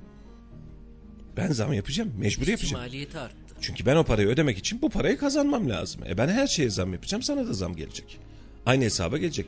Dün bir arkadaşımız söylüyor. Bir işletmede çalışıyor. Diyor ki e, yaptığımız işin içerisinde abi diyor. Bizim yemek ücretlerimize zam geldi. Hani günlük yemek ücreti de veriyor kurum bunlara. Yemek ücretlerine ciddi bir kurum bu. Yemek ücretine zam geldi. Zamlı haliyle kişi başı yemek ücretimiz 15,5 lira oldu diyor. Bizim en kötü yediğimiz dürümde şu an 17 lira diyor. Yanında ayran yok diyor. Ama Öğrenci zam geldi. arkadaşlarımız çok daha iyi biliyor. Evet. Ama zam geldi canım kardeşim. Adam bununla yiyordu normalde. 8 liraya, 9 liraya, 10 liraya kıymalı pide yaptırıyordu. Peynirli pide yaptırıyordu. O gün canı çekiyorsa 10 liraya, 12 liraya dürüm yiyordu. Yarında da bir tane kola içiyordu. Ayran içiyordu. Karnını doyuruyordu öğle yemeğinde. Şimdi sana diyor ki, baban diyor ki sana diyor günlük 15 lira yemek parası. Hadi çık işin içinden. Hadi. 15 liraya ne yiyecek? Beğenmediğin soğuk sandviç var ya 12 lira. Yani bir adamın normal şartlarda doyamayacağı hani ekmeği içeriği itibariyle doyurmaz. Simit şu an 3,5 lira memlekette. Bir simit 3,5 TL. Çay simitle doysun diyorsun ayrı hadise. Biz bir dönem dershane zamanımız üniversite sınavına hazırlanırken Meriç'im arkadaşlarımızdan dinleyen var mıdır kulakları çınlasın. Her gün çıkardık düven önü meydan civarından simit alırdık. Simit simit. O öğrencisin de yani dershaneye de gidiyorsun ama hani karnını da doyuracaksın. Bir de akşam çalışıyoruz filan. E, böyle canlı zamanlar. E, çocuklar artık dedi ki kendi aramızda dalga geçiyorduk. Abi annem kızıyor artık dedi. Ne o? Oğlum üstün susam kokuyor diyor filan diyordu. Şu an vatandaş ona doğru yani üstümüz buram buram susam kokacak. O da üç buçuk liradan. Yani üç buçuk lirayı gördük. Evet. Kabine ile ilgili var mı söylemek istediğiniz bir şey son? Valla günlerce konuşsak e, bu ironinin işlerin içerisinden çıkamayız. Açık söyleyeyim. Yani e, bu açıklamayı tarihe not olarak biz de düşelim. E, bir taraftan yeni ekonomik sistemdeki fırsatlarımızı değerlendirin açıklaması. Diğer taraftan da fırsatçıların tepesinden inmeyeceğiz açıklaması birbirine kıyasıya mücadele eder. Cumhurbaşkanı Erdoğan biz ne yaptığımızı biliyoruz. Nasıl yapacağımızı ne elde edeceğimizi de biliyoruz milletimizden bize güvenmesini ve sabırlı olmasını istiyorum demiş. Bakın ne yaptığımızı biliyoruz. Ne yapacağımızı da biliyoruz. Kendisinin tabiri var. Ben ekonomistim diyor. Dedi mi? Kayıtlarda var mı? De, var dedi. Bize güvenin diyor. Biz de zaten şunu söylüyoruz. Hep baştan beri söyledik. Sokağa çıkmanın, bağırmanın, çağırmanın bize bir faydası var mı? Yok. Demokratik bir sistemse biz seçtik mi kardeşim bunu? Seçtik. Demokratik bir sistemde 2023'ün Haziran ayına kadar bu hükümetin görevde olması gerekiyor mu? Yani buna ancak küçük hükümet ortağının ya da kendilerinin bir seçime gidiyoruz demesi lazım. Bunun dışında bir alternatif var mı? Mesela CHP, İyi Parti biz seçim istiyoruz dediğinde Cumhurbaşkanı Erdoğan ne dedi? Buna sizin gücünüz yetmez dedi. Açık açık da söyledi. Bu sistem benim elimde dedi. Ha demek ki biz oy verdik. Bir sistem vardı. Biz bu sisteme de oy verdik. Kanuni nizam olarak da bu hükümet istediği zaman seçim yapar. İstemediği ne zaman yapar? Vaktinde yapar. Doğru mu? Yani 2023'ün Haziran ayında yapar. Dün bir gazeteci arkadaş yazmış. Cumhurbaşkanının diyor yenilen şey, e, Tayyip Erdoğan'ın yeniden Cumhurbaşkanı olması için seçilmesine şu kadar gün kaldı diyor. Bu kadar da eminler kendilerinden. Problem değil. Şimdi dönüp bakalım. Biz bu akışta giderken e, güvenmekten başka, dua etmekten başka hiç çaremiz yok. İki gün önce konuştuk Meriç'im. Biz eleştiriyoruz şu an doğru mu kardeşim? Ben şahsıma eleştiriyorum. Diyorum ki ikinci, üçüncü aya geldiğimizde ben bu lafı yutmaya, özür dilemeye ve bu utançla bir ömür yaşamaya razıyım. Bu mikrofonlardan arkadaşlar biz yanlış anlamışız. Devletin bildiği bir şey varmış. Bakınız hepimiz refahımızdan, ferahımızdan uçuyoruz. Hani bir yağ alıyorduk, bir litre yağ alıyorduk, bir buçuk litre yağ alabiliyoruz. Para biriktirebiliyoruz. Paramızla bir şey yapabiliyoruz. Geçinebiliyoruz diyelim. Ben de özür dilemeye ve bu utançla yani kendi yaptığım utancımla ben buna razıyım. Çünkü ben her taraf için biz şu an CHP'de, İYİ Parti'de bu mikrofonlarda çok fazla eleştirdik. Bizim siyasi bir eyvallahımız yok. Ama 3. ay, 5. ay, 6. ay geldiğinde vatandaş alamaz hale geldiğinde biz utanırken, biz utanmaya razıyken utanabilecekler var mıydı merak ediyorum. Çünkü ifadeler şöyle ya küçük bir ekonomik kriz bu kadar abartmayın diyorlar ya. Küçük bir küçük bir kriz yaşıyoruz. Maaşınız kadar küçük bir kriz yani. Küçük. Küçük. İdare edin. Ve ben bu sistemin şu mantıkta şu minvalle yurt dışından ne getirtirseniz getirin. Eğer bu getirdiğinizde işte e, Aselsan'dan vesaireden limanlardan satış yaparak elektrik iletim hatlarını satış yaparak tüm Fatih Erbakan'ın açıklaması gibi torba yasada bunları oluşturarak vatandaşın önüne getirmek ve son varlıklarımızı yani üzerimizde başımızda kalan son e, örtenlerimizi de eğer satarak gideceksek işin içerisinde bu krizi aşar mıyız? Ben yine aşabileceğimizi düşünmüyorum. Ama inşallah aşarız. Biz milletçe AK Parti'ye oy vermiş vermemiş. Tüm insanlarımız şu an ellerini açtı dua ediyorlar. İnşallah bu adamın bir bildiği vardır. Biz yanlış biliyoruzdur ve bu sistem dedikleri gibi düzelir diye. Bakın en büyük duamız, en büyük temennimiz bu. Çünkü biz bu memlekette, bu çatının altında, bu gökyüzünün altında hep birlikte yaşıyoruz. Kaybettiğimiz şeyler insanlığımız, değerlerimiz ve paramızın değeri. Bunu yanlış kaybetmiş olmanın umudu içerisindeyiz. Evet, yavaş yavaş kabineyi de toplarken şehir gündemine dönelim istiyorum. Çünkü dün de konuştuğumuz bir konu vardı. Dün bu konuyla ilgili gelişmeler de yaşandı. Kayseri'ye dördüncü organize sanayi bölgesi kurulacak. Bununla ilgili Kayseri Valisi Şehmus Günaydın, oda başkanları, belediye başkanları gittiler. Bir istişare ve bilgilendirme toplantısı yaptılar. Evet. Bunu dün de değerlendirmiştik. Ee, herkes için önemli bir e, atılımdı. Kayseri için önemli bir gelişmeydi. Şimdi dün aldığım bilgilere göre Sayın Valimizin bu anlamda ciddi e, çabası da işin içerisinde takdire şayan hale gelmiş. E, yeniden istihdam, yeniden sanayi alanlarının açılması gibi birçok veriyi beraberinde getirecek. E, bunu e, uzun uzun bir kez daha değerlendirmek isterim ama dilersen kısa bir reklam aramız var. Bir reklam arasına gidelim. İki dakika sonra sevgili dinleyicilerimiz yeniden buradayız. E, bir reklam arasına gidiyoruz. Ardından Yol Açık programıyla Melih ile beraber ben Mustafa Bayram sizle saat 9'a kadar gündemi değerlendirmeye biraz da Kayseri'nin konularını konuşmaya devam edeceğiz. Efendim yeniden hoş geldiniz. 91.8 Radyo Radar frekanslarında ben Mustafa Bayram ve ben Melih Kamış. Biz sizlerle her gün saat 9'a kadar size yol arkadaşı olmaya devam ediyoruz ve sizlerle gündemi, gelişenleri değerlendirmeye devam ediyoruz. Bugün de aynısını yapacağız. Günü değerlendireceğiz, Kayseri'yi değerlendireceğiz. Kayseri'de kurulacak olan 4. Organize Sanayi Bölgesi'ni tam konuşuyorduk ki araya ufak bir reklam arası girdi. Ee, önemli ve değerli bir içerikti. Dün de açıklamıştık. Dün hatta Kazım Yücel'in de konuyla alakalı bizim mikrofonlarımıza yaptığı bir açıklama vardı. En büyük beklentimiz bu tür istihdam yaratacak alanların gerçekten işveren kimliğiyle, üretici kimliğiyle ortaya çıkabilecek insanlara destek halinde verilmesi. Hani bir üretim toplumundan bahsedeceksek, bir Çin olma ya da üretim modelinden bahsedeceksek bu kısım önemli. Onlardan para almak yerine, toprak için para almak, inşaat için para almak yerine bu eforlarını işe sarf etmelerini, döviz girdisi haline getirmeleri ve hatta dün de konuşmuştuk. Belli bir istihdam karşılığında TOKİ desteğiyle bu fabrikaların yapılması da dahil olmak üzere gündemde olmalı. Tüm bunlar gündemde olmasa bile Kayseri'de işte metrekaresi 40 lira civarından filan da herhalde ilk haber. E, bu anlamda bir organize sanayi, yeni bir organize imalat sanayi bölgesinin açılması değerli ve önemli bir nitelikti. Vali Bey'in bu anlamda çok ciddi dahlinin olduğu, Sanayi Odası Başkanı'nın dahlinin olduğunu biliyoruz. Ellerine, emeklerine sağlık. İnşallah teşvikler kapsamında da daha fazla teşviğe haiz olur ve iş adamının bakın özellikle söylüyorum iş adamının sanayicinin daha fazla üretmesine vesile olur. Dün bir sanayicimizin mesajı vardı hatırlarsın. Futbolcunun, sarrafın, yatırımcının bulunması gereken bir yer değil organize sanayi bölgeleri. Üreticilerin bulunması gereken bir yer. Burası bir yatırım alanı değil. Yani ben buradan arsayı alırım fabrika yarın bir gün para verir alanı değil. Bizim burada yapmamız gereken hadise tamamıyla e, üreticiyi netleyebilecek, üreticiye canlılık verebilecek, maliyetlerini düşürebilecek bir e, rezerv alan, bir çalışma alanı, bir ekonomik alan, ekonomik istihdam alanı oluşturmak. Kayseri'ye hayırlı uğurlu olsun. İnşallah sonucu da hayırlara ve hayırlı istihdamlara sebep olur. Çünkü güçlü sanayici, e, güçlü iş adamı yapısı şehir için daha önce bunu yaşamıştık. Şehrin hızlı trenine de, e, otobanına da, şehirdeki kültürel faaliyetlerde, sportif faaliyetlerde etkide bulunacak. Bu kısım şehir için önemli halde.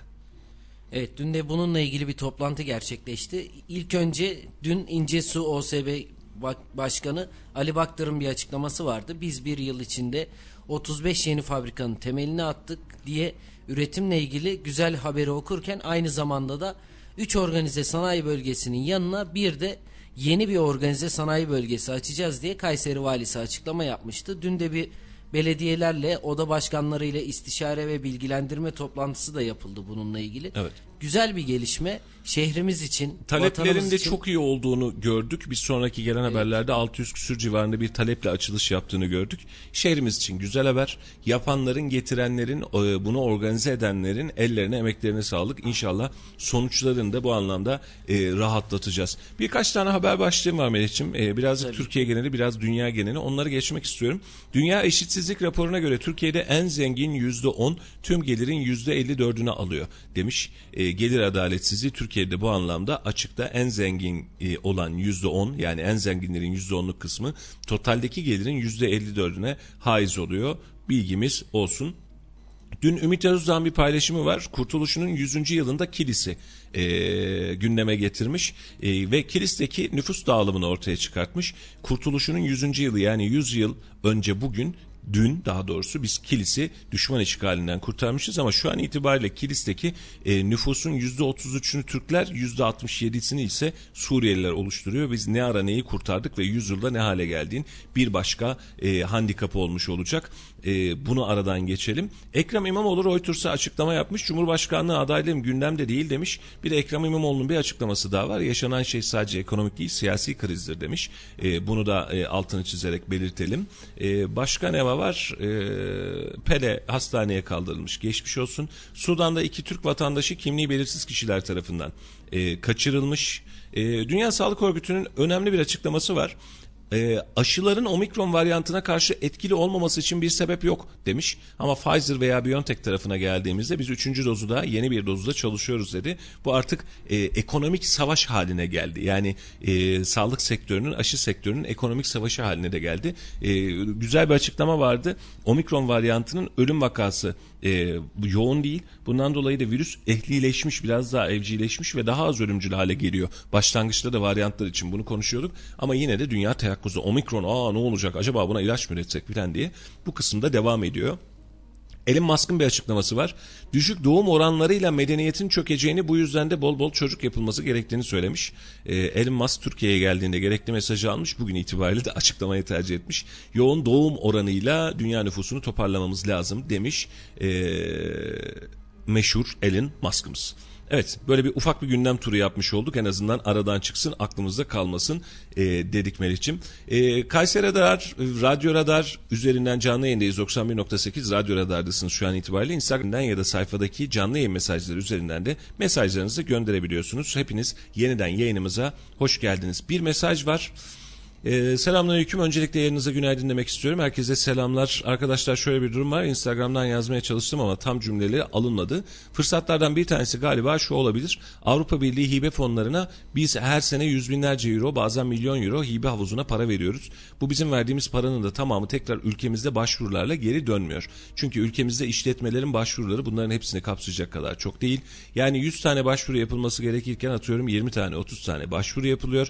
Bunlar bir fırsat. Avrupa Birliği Birliği'ndeki küçücük atölyeler bu tür şeylere başvuru yaparak bunlardan paralarını alıyor. Sonuçta bu bizim paramız Avrupa'ya gitmiş oluyor. Her ne kadar yurt dışından ülkemize döviz geldi e, ise de yatırımcı geldi. Sevinsek de durum tam bu şekilde değil. E, tam bu şekilde.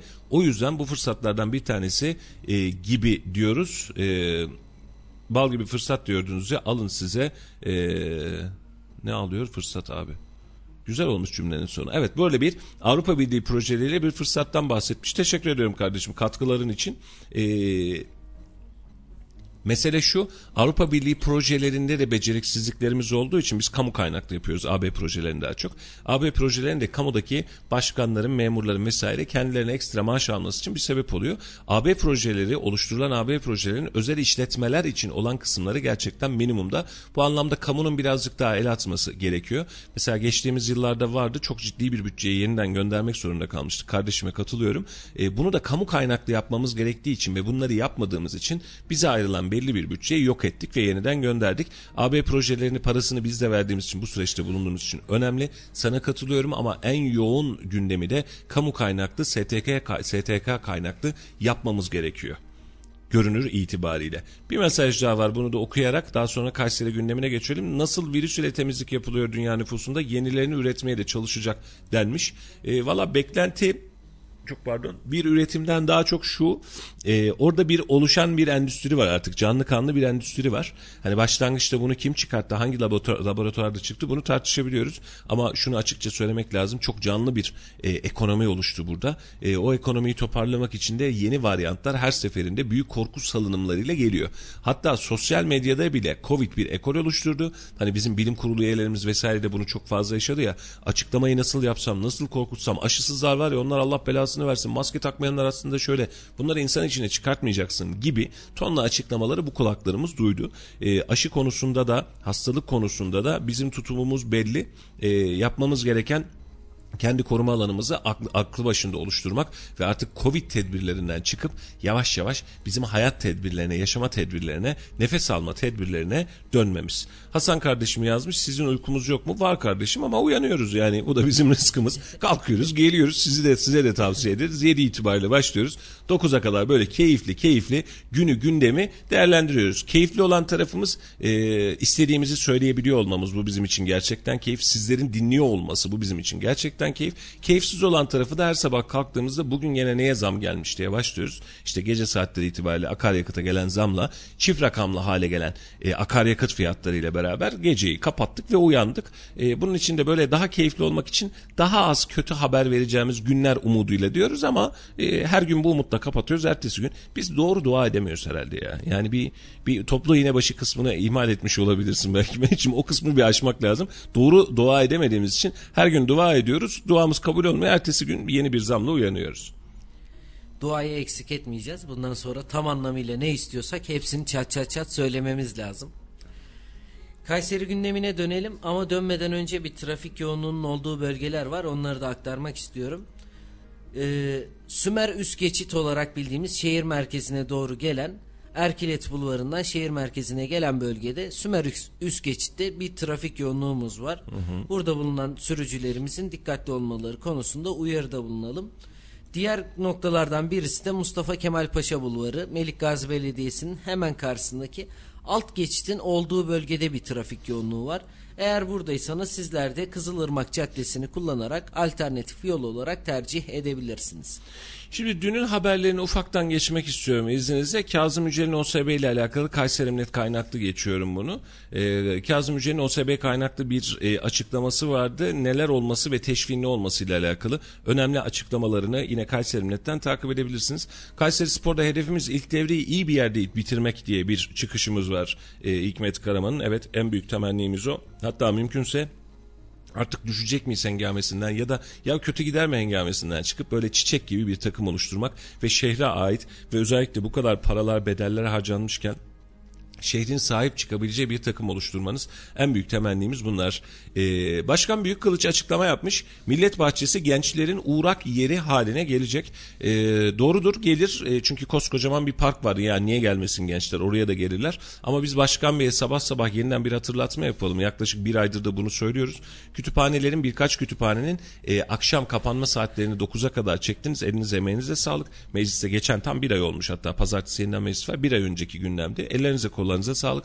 Ama gençlerin uğrak yeri olabilecek kütüphaneleri hem fazlalaştırmanız, kütüphaneler şehriyiz, kitap fuarı yapıyoruz diyoruz. Hem fazlalaştırmanız hem de bu kütüphaneleri mümkünse 24 saat açık hale getirmenizi rica ediyoruz. Hani bunun finansmanı için eğer onun da kitap fuarına yaptığınız gibi ön tarafına bir yöresel ürünler fuar alanı kurmanız gerekiyorsa kurum vatandaş bu anlamda ses etmeyecektir. Ama bizim kütüphanelerimizin gençlerin uğrak yeri olabileceği yerlerin de 24 saat açık olması gerekir. E, bu anlamda yeniden rica ediyoruz. Memleket Partisi Başkanı Kubilay Söyler insanları Cumhur ve Millet İttifakı'na mecbur kılmak istemiyoruz demiş. Memleket Partisi önümüzdeki günlerde ilginç çıkış, çıkışlar yapacak gibi e, ve bu süreçte e, Muharrem İnce'nin oluşturduğu bir hareket. E, özellikle söylüyorum hani orta ve orta sol tendansta e, bir reaksiyon alabilir bazı dengeleri değiştirebilir Memleket Partisi. E, il başkanlığını oluşturdu ilçe başkanlıklarını oluşturuyor. Önümüzdeki günlerde biz de yakinen takip etmiş olacağız. Hırsızlıklarımız var bitmeyen e, bir taraftan yakalanıyor bir taraftan yeni güvenlik kameralarıyla e, ortaya çıkartıyoruz. Hırsızlıkların da dengesi dün de konuşmuştuk. Memlekette malımızın güvenliği olmadığı için bu anlamda bizi kaygılandırıyor ve hırsızlarla alakalı kanuni düzenlemeler yeterli olmadığı için dün ne kadar güzeldi. Jandarma verileriyle karşılaştırdık. Ortalama 40 civarındaki vakadan sadece bir ya da iki tane vaka tutuklu yargılanıyor. Geri kalanı serbest kalıyor.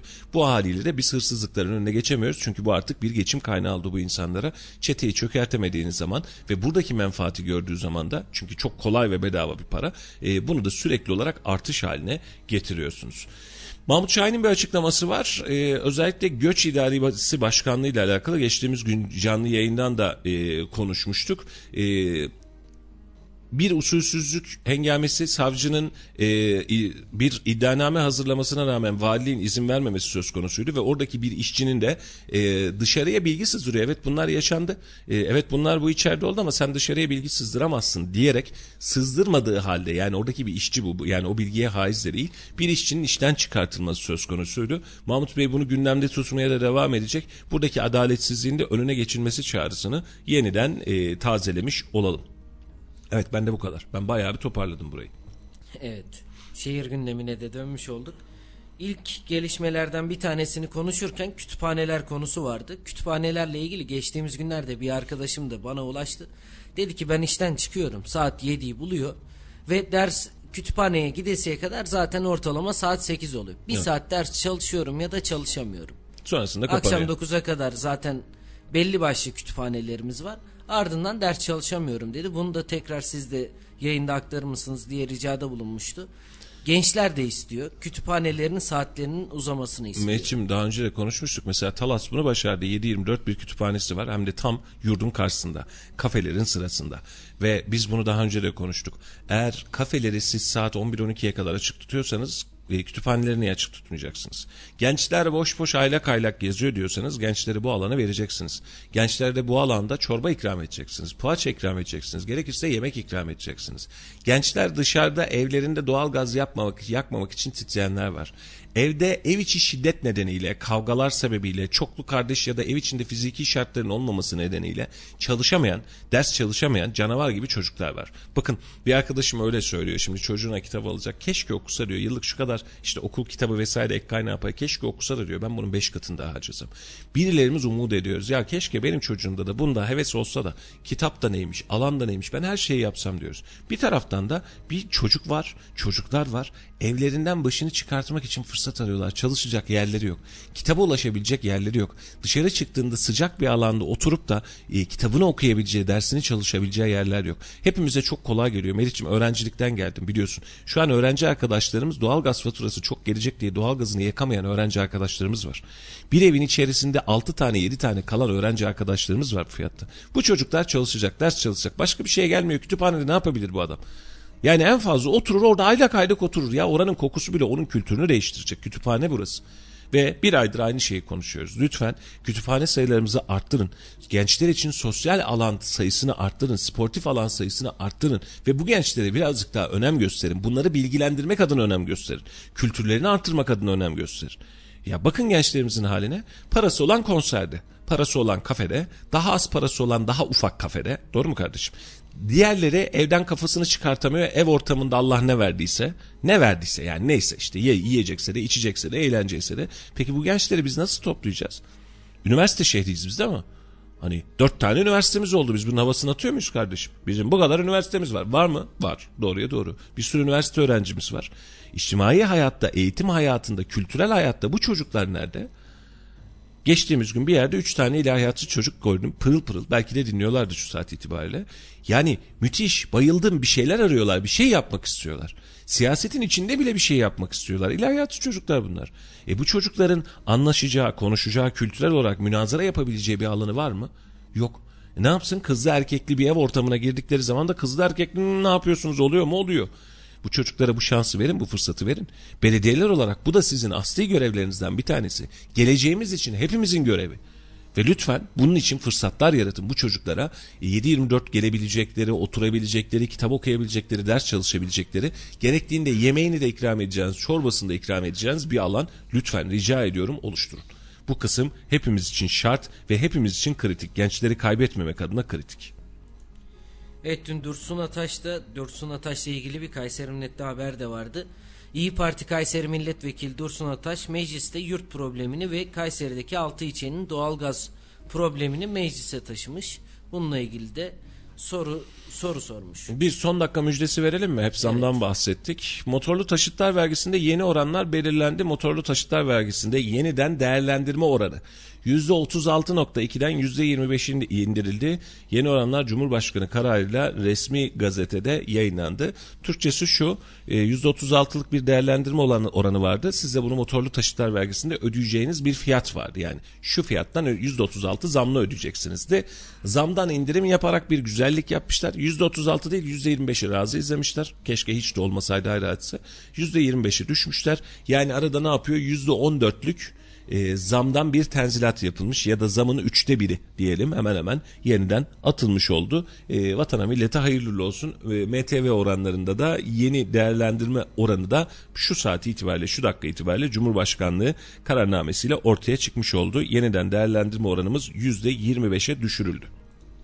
Hayırlı uğurlu olsun. Önemli bir gelişmeydi hatta yak iki gün önce bunu Kayseri sosyal medya hesabından da paylaşmıştık bizler.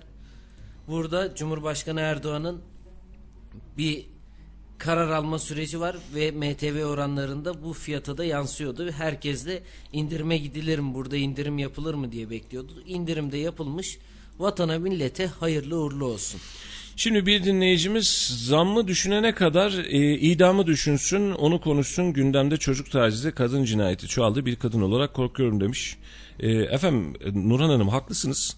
Bu her, hepimiz için bir tedirginlik ama biz bunu sadece kadın cinayeti olarak değerlendirmeyi sevmiyoruz. E, kadına yapılan şiddetin ayrı bir yeri var. Özellikle aile içindeyse kadın güçsüz olduğu için yapılıyorsa evet bunun adı kadına şiddet. Ama insana şiddetin, hayvana şiddetin hat safhaya çıktığı bir dönem yaşıyoruz. Ekonomik olarak zammı düşünmek ya da zamlı süreçler ya da ekonomik olarak geçimsel refah dönemleri bizim o kadına şiddet, insana şiddet, çocuğa şiddet, taciz gibi olaylarımızda bizim dengelerimizi bir nebze daha değiştirecek. Ama dediğiniz yere yüzde yüz katılıyorum. Ee, biz adaletli olarak istediğimizde bir gece yarısı itibariyle bir kararnameyle biz e, örnek olarak veriyorum ne olsun e, TRT payını kaldırabiliyorsak biz kanunlarımızla da kanun düzenleyicilerimizle de her zaman söylüyoruz. Biz bunları da düzenleyebiliriz. Daha caydırıcı hale gelebiliriz. Günlerdir konuştuğumuz hırsızlık hadisesi gibi hırsızlığın e, kaynağı e, hırsızlığın açıklığını çıkarttığımız zaman ortaya sürekli hırsızlıklar var ve dün jandarma raporunu okuyoruz. Jandarma üstüne düşeni yapmış. E, 80 kişi varsa bunun 60 kişisine yakalamış, derdest etmiş, getirmiş. Hakim karşısına çıkartılmış 60 kişinin içerisinden sadece 3 kişi tutuklanmış. Bakın 3 kişi. 61 kişiydi. Dünkü rakam yanlış hatırlamıyorsam Meriç'im. 80 küsür tane toplam vakalarda görünen, tespit edilen insan var. Bunun 60 küsür tanesini jandarma yakalıyor. Bunun 3 kişisi tutuklanıyor. Geri kalanı tutuksuz yargılanma. Şimdi hırsızlığın cevabı bu kadar rahatken, hukuku bu kadar rahatken, kadına şiddetin cevabı ve hukuku sosyal medyaya düşmeden ceza almaz haldeyken, Sosyal medyaya düşerse yeniden tutuklanıyor yoksa salı verip gönderiyorlar. Şiddetin karşılığı ve cevabı yokken, kamu ve özel kaynaklar şiddetle alakalı, psiko, insanların psikolojisiyle alakalı hiçbir şey yapmazken biz oturup tutup hadi ne yapalım demekten biz de hicap duyuyoruz, biz de utanıyoruz. Ama bunların düzenlenmesi mümkün mü? Bence gayet mümkün eğer bunlar yapılırsa biz daha güzel bir ülkede daha rahat yaşayacağız. Evet. Hayırlı uğurlu olsun diyelim ve bu idam konusunda da bilmiyoruz. Geçtiğimiz dönemlerde gündeme gelmişti. Yeniden gündeme gelirse de bizler aktarmaya devam edeceğiz. E, sesli konuşma imkanımız olsaydı demiş Nurhan Hanım e, WhatsApp hattımız var. Şu an ekranda da yazıyor e, yazdığınız hattan 0352 336 2598. Bu hattan sesli mesajlarınızı gönderebilirsiniz. Editör arkadaşlarımız dinledikten sonra da biz bunu yayına katabiliyoruz. Mesajlarınızı bekleriz. Problemimiz yok. Hakaret etmediğiniz, küfür etmediğiniz sürece her türlü fikre de kapımız açık. Bizi eleştirmenize bile kapımız açık. Mikrofonlarımız açık açık. Kimsenin aklına bir şey gelmesin. E, memleketin fikirlerini, insanlarımızın fikirlerini önemsiyoruz ve baş tacı olduğunu düşünüyoruz. Eğer demokrasiden bahsedeceksek tartışabilmeyi, konuşabilmeyi de zaten baştan öğrenmemiz gerekiyor. Evet, dün arkadaşlarımız gitti. Kayseri dediğimizde sucuk ve pastırma ile gündeme geliyoruz ve her şeye de zam gelmişken pastırma ve sucuk fiyatlarına da zam gelmesi bekleniyor. Dün arkadaşlarımız röportajda yapmıştı. Önümüzdeki günlerde sucuk ve pastırmaya bir zam daha gelebilir. Vatandaşlarımıza haberdar edelim. Şimdi bunu şöyle özetleyelim Meriç'im. Ee, Bakan Bey'e hatırlıyorsun Ahmet Hakan'la toplantısında dolar diye sorunca eski bakanımıza Berat Albayrak'a dolarla mı maaş alıyorsunuz Ahmet Bey de iş demişti. Sen şimdi sucuk pastırma zammından bahsediyorsun. Ee, geçen gün tabildot yemekte fasulyenin içinde çıkan iki parça pastırmanın dışında bunu tenzih ederek söylüyorum. Fas, kuru fasulye güzel koymuşlar. Et olmayınca o gitmiş. Pastırma mı yiyorsunuz Melih Bey? Size ne zamlardan efendim? Pastırma, pastırma ve sucuk zamları size niye etkilesin ki? Rica ediyorum. Doğru. Yani birazcık insaflı davranalım değil mi kardeşim? Değil mi Hüseyin'ciğim? Yani patatesten bahsetsek bir Nevşehirli olarak sen burada otururken patatesten bahsetsek hakeza. Kaç oldu patatesin kilosu Hüseyin şu an? 3,5 civarında 4 lira civarında torba patates satışı devam ediyor mu Nevşehir bölgesi? Depolarda patates var. Satışta da var zaten değil mi? Öyle bir stok sıkıntısı yok. Sarı patates sarı diye artık araç duymuyoruz biz memlekette. Böyle 50 neci araçlarını 50 plakasıyla bizim şeyimiz çocuk nostalji sarı patates kaçtık sarı patates sarı diye gezen böyle araçlarımız vardı. Biz onu özlüyoruz hala. Ee, patatesin menbaı da işte bir taraftan Nevşehir bir taraftan Pınarbaşı bizim köylerimizde de var zaten yakın coğrafya. Rasim Arı'ya söylemeyeyim şimdi kızar. Ona da mı sahip çıktınız diye. Yok patates sizin olsun Erciyes bizim kalsın. Ee, e, vatandaşın en temel geçim kaynağı ve besin kaynağı oldu. Patates, soğan, karbonhidrat grubu, ekmek. Henüz gücümüz yetiyor. E, belediye zararına satıyor. E, fırıncı isyan ediyor ama bir artış, bir geçiş gerçekleşecek. Şimdi ulaşıma gelen, gelmesi düşünülen zamlar var. E, en son ulaşıma yapılan zamdan bu tarafa akaryakıt fiyatları yaklaşık %35-%40 civarında arttı. Ama belediye ısrarla geçen gün Memduh Başkan da söyledi zam yapmayacağız. İnşallah hiç yapmazsınız yani sözünüzün arkasında durursunuz ama hani yılbaşı geçti biz birinci ay itibariyle buna döndük derlerse de bundan da şaşırmayacağım ama e, ulaşımda, ekmekte e, beklenen zamlar var. Olması gereken, oluşması gereken zamlar var. Çünkü zarar eden şirketler, zarar eden yapılar var. E şimdi şunu söyleyebilir vatandaş, dün onun da bir matematiğini yaptık. Ya belediye zarar ederse etsin bize ne? Değil mi? Ekmeği ucuza versin ulaşım ucuza versin, suyu ucuza versin, belediye zarar ederse etsin. Problem var mı? Normal vatandaş olarak baktığımız zaman problem yok. Ama belediyenin 1.8 milyon milyar bütçesi var. Onaylanan bütçesi. Şimdi bu zararı arttırırsanız sizin oradan alabileceğiniz hizmet standartını, yapılacak yolunuzu kaldırınızı da küçültmüş olacaksınız. Bir de böyle sancımız var. Ama pazartesi gün belediye meclisi var. Herhalde bunlar konuşulacaktır. Bizden de canlı yayında devam edecek. Biz de bunu yayınlayacağız. Ama bu zamlarda eli kulağında bekliyor. Hani hele hele bu artış devam edecek olursa işimiz daha da zorlanacak gibi görünüyor. Mehmetciğim sabah piyasaları hiç bakmadık. Ufak bir piyasa bildirmesi yapalım. Ardından sen bir trafik değerlendirmesi yap. E, şehirdeki trafik akışına bakmış olalım. An itibariyle dolar kuru 13.69.9 hatta 13.70. Euro kuru 15.52. Çeyrek altın 1276 lira ve gram altın fiyatı ise 789 lira İstanbul piyasalarında serbest piyasada işlem gören kurlar. Dolar 13.70, Euro 15.52, çeyrek altın 1276 lira ve gram altın 789 lira olarak şu an şu dakika itibariyle işlem görüyor. Kayseri trafiğine bakalım dilersen. Kayseri trafiği biraz önce de söylemiştik. Biraz yoğunluk var diyorduk Sümer Üst Geçit'te. Şehir merkezi istikametine doğru şu dakika itibariyle oradaki Sümer Üst Geçit'teki trafik kilitlenmiş durumda. Bu bölgedeyseniz adliye tarafından şehir merkezi istikametine geliyorsanız lütfen alternatif yolları kullanın.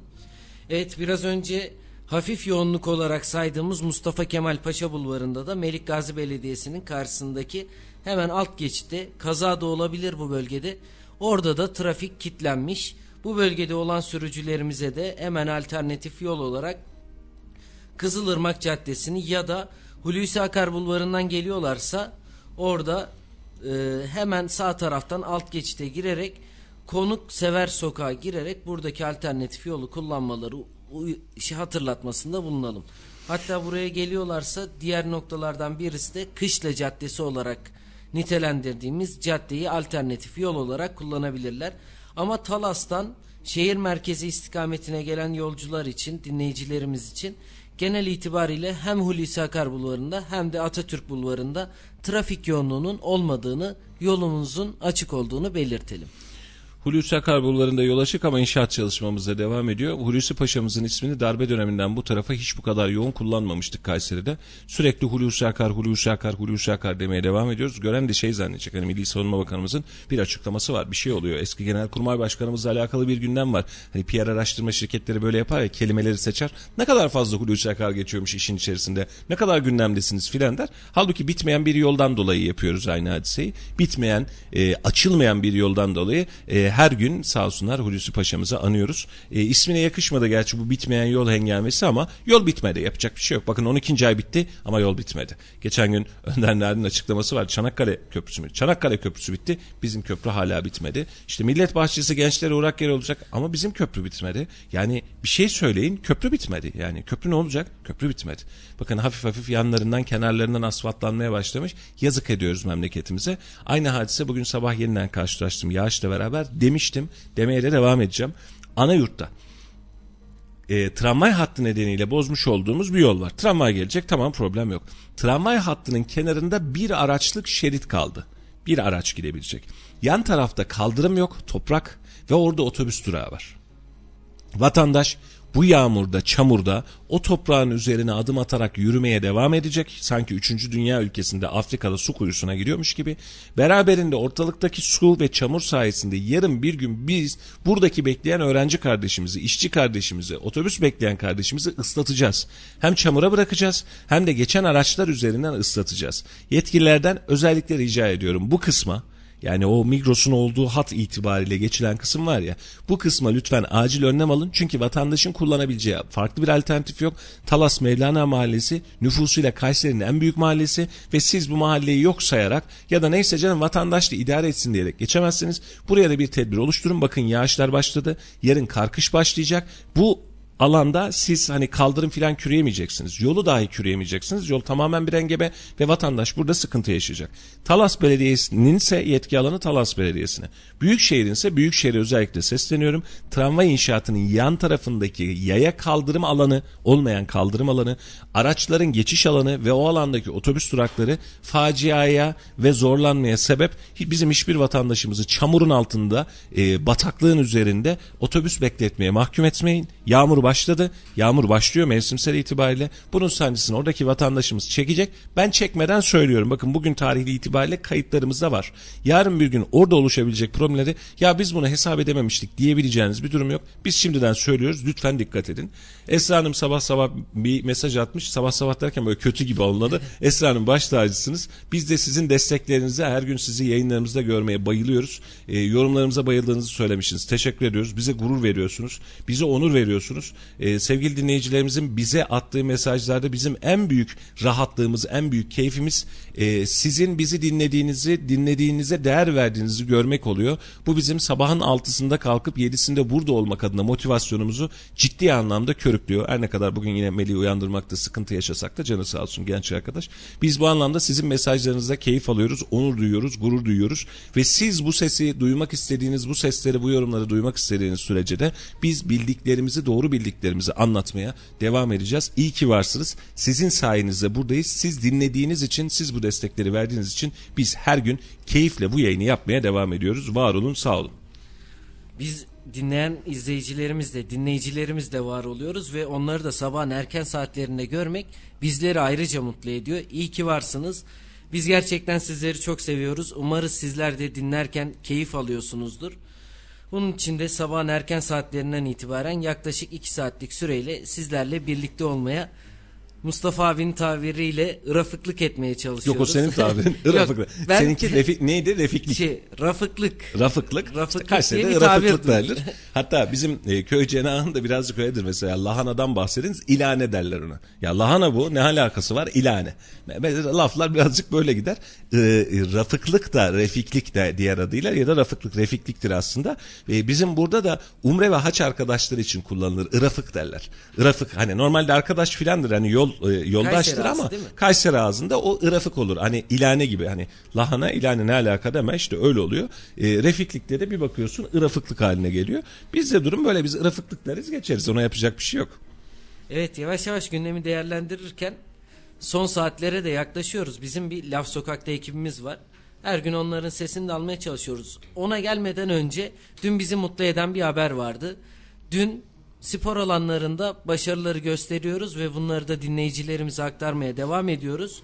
Kayserili Muammer Şahin halterde dünya üçüncüsü oldu.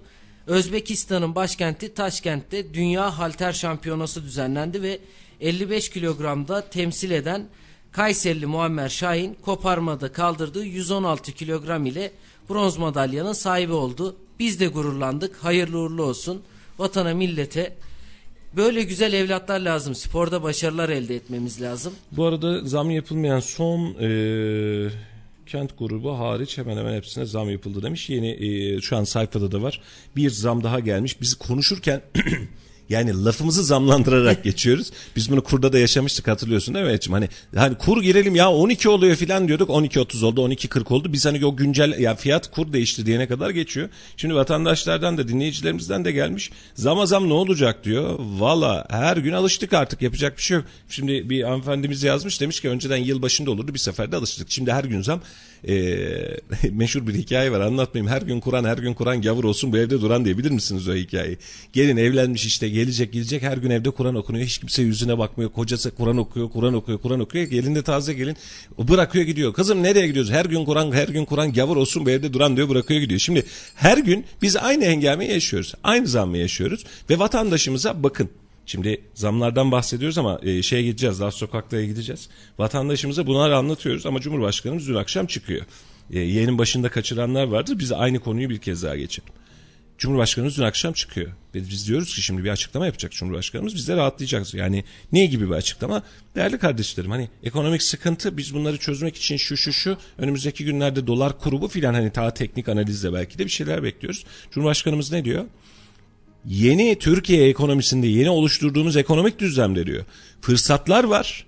Böyle yastık altında doları, dövizi vesaire olan varsa diyor, parası olan varsa diyor, fırsatları değerlendirsin diyor. Doğru mu? Doğru. İkinci açıklamada ne diyor? Fırsatçıların tepesinden inmeyeceğiz diyor. Biz de sabahtan beri sabah da bu konuyu konuştuk. Ve dinleyicilerimiz de yazmışlar sağ olsun. Biz bu fırsatın ne olduğunu halen göremedik. Bilen varsa bize yazsın. Bir arkadaşımız yazmıştı. Avrupa Birliği projelerine kabul. İhracata dayanalım, dışarıya mal bu da kabul. Yani bu fırsat değil zaten yaptığımız bir şeydi de elimizdeki paranın değeri düşünce şimdi Arap vesaire Suriyeli şuradan geliyor dün e, mobilyacı bir akrabam hatta e, diyor ki ya hiç olmayacak bir yer Nijerya'dan diyor ve aldığı ürünler diyor hani Nijerya'nın e, bizim buranın Muş'u gibi düşün diyor. Hani yani ana merkez değil burada e, bizim burada 40 bin liraya sattığımız herhangi bir koltuk takımını ya biz orada satıyoruz diyor diyor. Nijerya bizden zenginmiş diyor yeni haberim oluyor. Yani biz Nijerya deyince aman ne var diyor. Yok onlar bile hani evet fırsat mı fırsat onlar da fırsat doğuyor. Geliyorlar ürün alıyorlar. Bizim elimizdekini sürü, e, süpürüyorlar tabiri caizse. E, vatandaşa kalan e, şeyler az kalıyor. Yani mecliste bunu hareket olarak gündeme getirenler var ama vatandaşa kalanlar bu anlamda az kalıyor. Bizim de sancımız şu fırsatlar oluşsun. Sanayicimiz rahat etsin. E, üreticimiz rahat etsin. Ama biz de vatandaş olarak en büyük temennimiz bu. Üretimimizi arttıralım. Kesinlikle üretim ekonomisine dönelim. Bunu sadece bu ekonomik sistem için değil tüm sistem için üretimi yapmadan tüketerek biz yattığımız yerde büyütemeyiz. Üretim yapacağız. Bunu yapmak için kuru düşürmek belki bir alternatif ama enflasyon e, bu anlamda sürekli sıçramaya devam edecek. Bunu görüyoruz ve sancımız buydu. E, ve geçtiğimiz dönem içerisinde baktığımızda vatandaşın ürüne ulaşma zenginliği kalmıyor. Vatandaşın geçim zenginliği kalmıyor. Tamam biz tüm dünyayı üretelim, deli gibi mal üretelim. Biz çok özür diliyorum eşek gibi çalışalım. Problem yok. Türk milleti bu anlamda rahattır yani çalışır. Çalışmaktan yana da kaygısı yok. Ama mesele şu. Çalıştığımızda, akşama kadar çalıştığımızda, markete gittiğimizde 10 akçe alamıyorsak, işimizi halledemiyorsak, geçimimizi, rahatımızı sağlayamıyorsak çalışma motivasyonumuz da kalmıyor. Vatandaşın sıkıntı bu. Yoksa vatandaş diyor ya fırsatı olanlar fırsat değerlensin. Yok ki fakirin düğüre hangi tık dedi bitti. Yok yok yani. Elde yok, avuçta yok. Sen fırsat değerlendiriyorsun. Ne fırsat? Biz cebimizdeki parayı her gün dolar mı yaptıralım? Aa 10 lira gelmiş bugün. 50 lira var. 100 lira var mı Hüseyin'cim gidelim dolar yaptıralım. Böyle mi bakalım iş? Fırsatın hangi fırsat olduğunu da iyi bakmak lazım. Dilersen Laf Sokak diye bir dönelim. Sokak ne demiş? Biz her gün yayınlıyoruz bunu. Her gün de arkadaşlarımız, ekip arkadaşlarımız sağ olsun her gün Cumhuriyet Meydanı'nda farklı bölgelerde konumuz neyse sokağa soruyor. Biz sokak anketi yapıyoruz ve her gün de söylüyorum bunu. Kim ne derse desin hakaret, küfür ifade etmediği, içermediği sürece hangi partili olursa olsun, durumun dur, düşüncesi ne olursa olsun kesmeden, biçmeden yayınlıyoruz. Buyurun Laf Sokak'ta dönelim. Bir sokağın sesini duyalım ardından yeniden buradayız. Kayseri'de kış aylarının gelmesiyle birlikte trafik yoğunluğu artmaya başladı. Bizler de vatandaşlara Kayseri'deki alt geçitlerin ve üst geçitlerin yeterli olup olmadığını sorduk. Bakalım ne cevaplar aldık. Bildiğim kadarıyla e, idare eder şekilde bildiğim kadarıyla. Ha her tarafını biliyor mu desen her tarafını bilmiyorum. Ama illaki e, fazla olmasının zararı olmaz faydası olur. Peki nereler yapılmasını istersiniz? Ya atıyorum e, Sümer üst geçidi e, kapalı oldu mu öbür tarafı dolanmak lazım. Uzun. Ha daha yakın yerlerde olursa faydası olur. Yani e, her kim olursa olsun vatandaş olaraktan e, hizmetin e, fazlası iyi olur. Ben şu an yeterli değil. Çünkü ya en ufak bir kaza bir tıkanık olsa trafik alt üstü Özellikle hastanesi, önce e, devlet hastanesi olduğu zamanlarda e, çok büyük sıkıntı vardı. Bence ya o ne sıkıntı düzeleceğini sanmıyorum. Peki sizce nerelere alt geçit ve üst geçit yapılmalı? Ee, bence her yer. her yer. Kayseri'deki çoğu yere yapılmalı diyorsun. Lazım. Çünkü e, Kayseri'nin yolları güzel. Üç şeritte. Ama bu, bu bile yetmiyor. Bazı yerlerde yeterli, bazı yerlerde yetersiz. Lakin bazı kısımlarda yani direkt belirtmek gerekirse Kartal Kavşağı'na da bir üst geçit yapılırsa daha çok memnun olur vatandaş. Ben buraya iki aydır geldim. Yani oraya gittiğim zaman bir üst geçitin eksikliğinin zararını gördüm. Yoldan geçmek yerine üst geçit kullanmayı tercih ederim. Genellikle zaten alt geçitler insanların emniyetini sağlıyor. Bu da ne oluyor? Yayaların için yani yayalara verilen kuralları herkes dinlemiyor. Yani çoğunlukla arabalarla bakıyorsunuz. Yani kırmızı ışıkta bile geçmeye çalışıyorlar. Üst geçitler bizim can güvenliğimizin teminatıdır. Kayseri'deki alt geçitler ve üst geçitler ben emekli öğretmenim Sivas Caddesi'nde okuyor, oturuyorum. Bakınız yapılan o tramvay yanlış yapıldı. Sivas Caddesi bozuldu. Aslında metro yapacaktı. Bütçesi kadar alttan gidecekti. 50 yıl sonra bu tramvay yolu yıkılacak. Bütçen ne kadar oraya kadar yap. Gelen devam ettirsin. Ne anladık şimdi? Alt geçitte, üst geçitte yanlış. Metro yapacaklardı. Metro. Bak o Sivas Caddesi'ni bitirdiler. Caddeyi öldürdüler. Metro yapsaydın nereye kadar? Bütçem, efendim bütçemiz müsait değildi. Bütçenin müsait olduğu yere kadar yapaydın. 50 yıl sonra ora bitecek. Ondan sonra tekrar bu masraf boşa gidecek. Yeterli değil. Daha fazla alt geçit olması lazım. Trafik yo- çok yoğun. Serbestleşme için altyapı, e, alt, altyapı biraz daha fazla olması lazım bence. Peki sizce Kayseri'de ilk olarak alt geçit nereye yapılmalı? Valla fazla tanımıyorum ben yurt dışında kalıyorum. Misafirim burada. Yani yoğun olan yerlerde, trafiğin yoğun ol- oldukları yerlerde alt geçit olması lazım yani. Mesela burası meydan. yeterli değil. Üst geçit şehir kültüründe olmaz.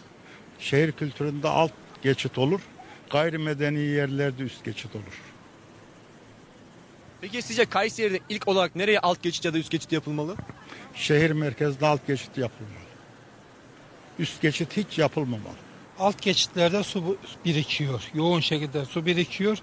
Çok sıkıntı oluşuyor. Üst geçitlerde normal yani benim bildiğim kadarıyla. Bir sıkıntı yok üst geçitlerde. Peki sizce Kayseri'ye herhangi bir yere alt geçit ya da üst geçit yapılmalı mı? Şöyle yani e, mesela tramvay meydan kısmı trafiği tıkıyor. Bu alttan geçebilirdi zamanında. Çevre yol hasta, eski hastanenin olduğu yerde üst geçit yerine alt geçit yapılabilirdi. Yani hiç gerek yok üst geçite bari. O alttan geçerse daha mantıklı olurdu. Halk olarak görüşümüz böyle bizim. Kayseri'mizde alt geçit üst geçit yeterli. Ee, trafik yoğunluğu belli saatlerde oluyor. O da iş çıkış ve iş giriş saatlerinde. Onun dışında m, aksatacak herhangi bir durum söz konusu değil. Çünkü bizim yollarımız geniş. Kayseri için yani başka şehirlerde ben gezdiğim için biliyorum. Ee, bir hafta oldu Ankara'dan geleli. Yani Ankara'da artık bu çile haline gelmiş durumda. Ee, ama Kayseri'mizde bu mümkün değil.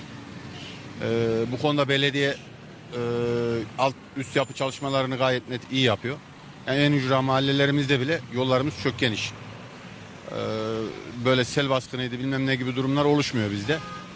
Ee, ama yani dediğim gibi gez, gezdiğim için bir- birçok şehri ya bu sıkıntı çok büyük.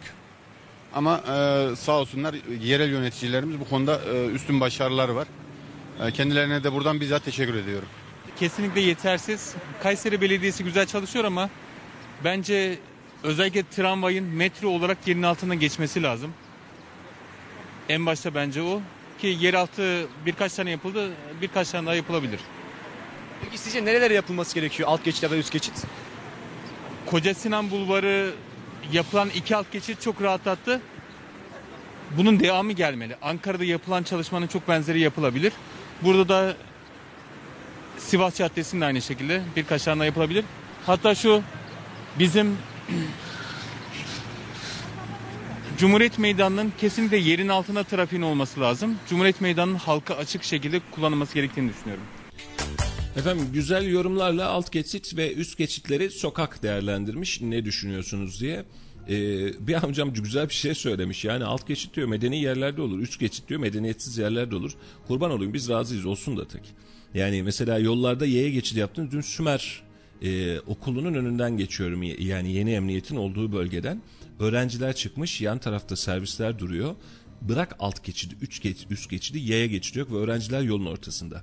Dün organize girişinde, organize tramvay son durağının orada bir grup öğrenci yine aynı mantıkla yolun ortasından yürüyordu. Biz alt geçit, üst geçitten bahsediyoruz. Birazcık hem trafik medeniyetini öğrenmemiz lazım hem de maliyeti ne olursa olsun vatandaşımıza katılıyorum. Alttansa alttan, üsttense üstten bu süreci aşmamız lazım. Ama en önemli hadise hangisiydi Melih'ciğim? Bizim e, Hulusi Akar Bulvarı'ndaki alt geçidi bitirme çabamızdı. Yapılsın mı? Yapılsın bol bol yapılsın problem yok. Ama İnsan bitsin. sağlığı için ama bitsin. Yani biteni makbul bunun. Hani bitmeyen inşaat halinde olanını biz çok sevmiyoruz. İnşaat dediğinin biteni makbul. Bitirince biz mutlu oluyoruz, alkışlıyoruz. İnşallah onun da Her gün söylemekten dilimizde tüy bitti ama yakın zaman içerisinde bitmesini büyük bir umutla bekliyoruz.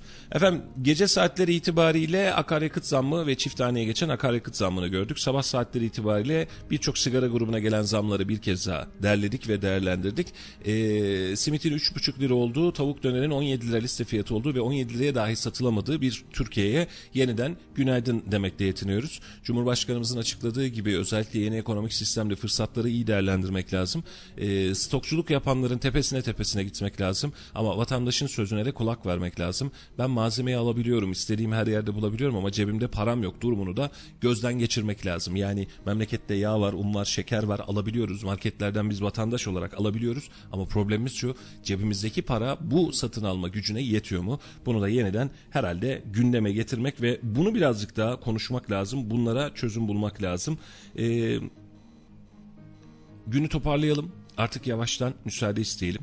E, haftanın tam ortasını geçtik. Artık kenarına doğru gidiyoruz. E, bugün de bize ayrılan sürenin sonuna geliyoruz. Radyo Radar'da 91.8'de Yol Açık programıyla ben Mustafa Bayram ve Ben Melih Kamış. güzel güzel sizlerle iki saat bu keyifli sohbeti yaptık ve sizlerin gelen yorumlarınızla da keyifle bu yayını tamamladık. Yarın yine aynı saatte saat 7-7 çeyrek civarı haber kuşağının sonrasında başlayıp saat 9'a kadar sizlere günaydın demeye ve yol arkadaşlığı yapmaya devam edeceğiz. Katıldığınız için, dinlediğiniz için, bize tahammül ettiğiniz için, e, Melih'in tabiriyle bize ırafıklık yaptığınız için hepinize ayrı ayrı teşekkür ediyoruz. Yarın yeniden görüşmek üzere, hoşçakalın.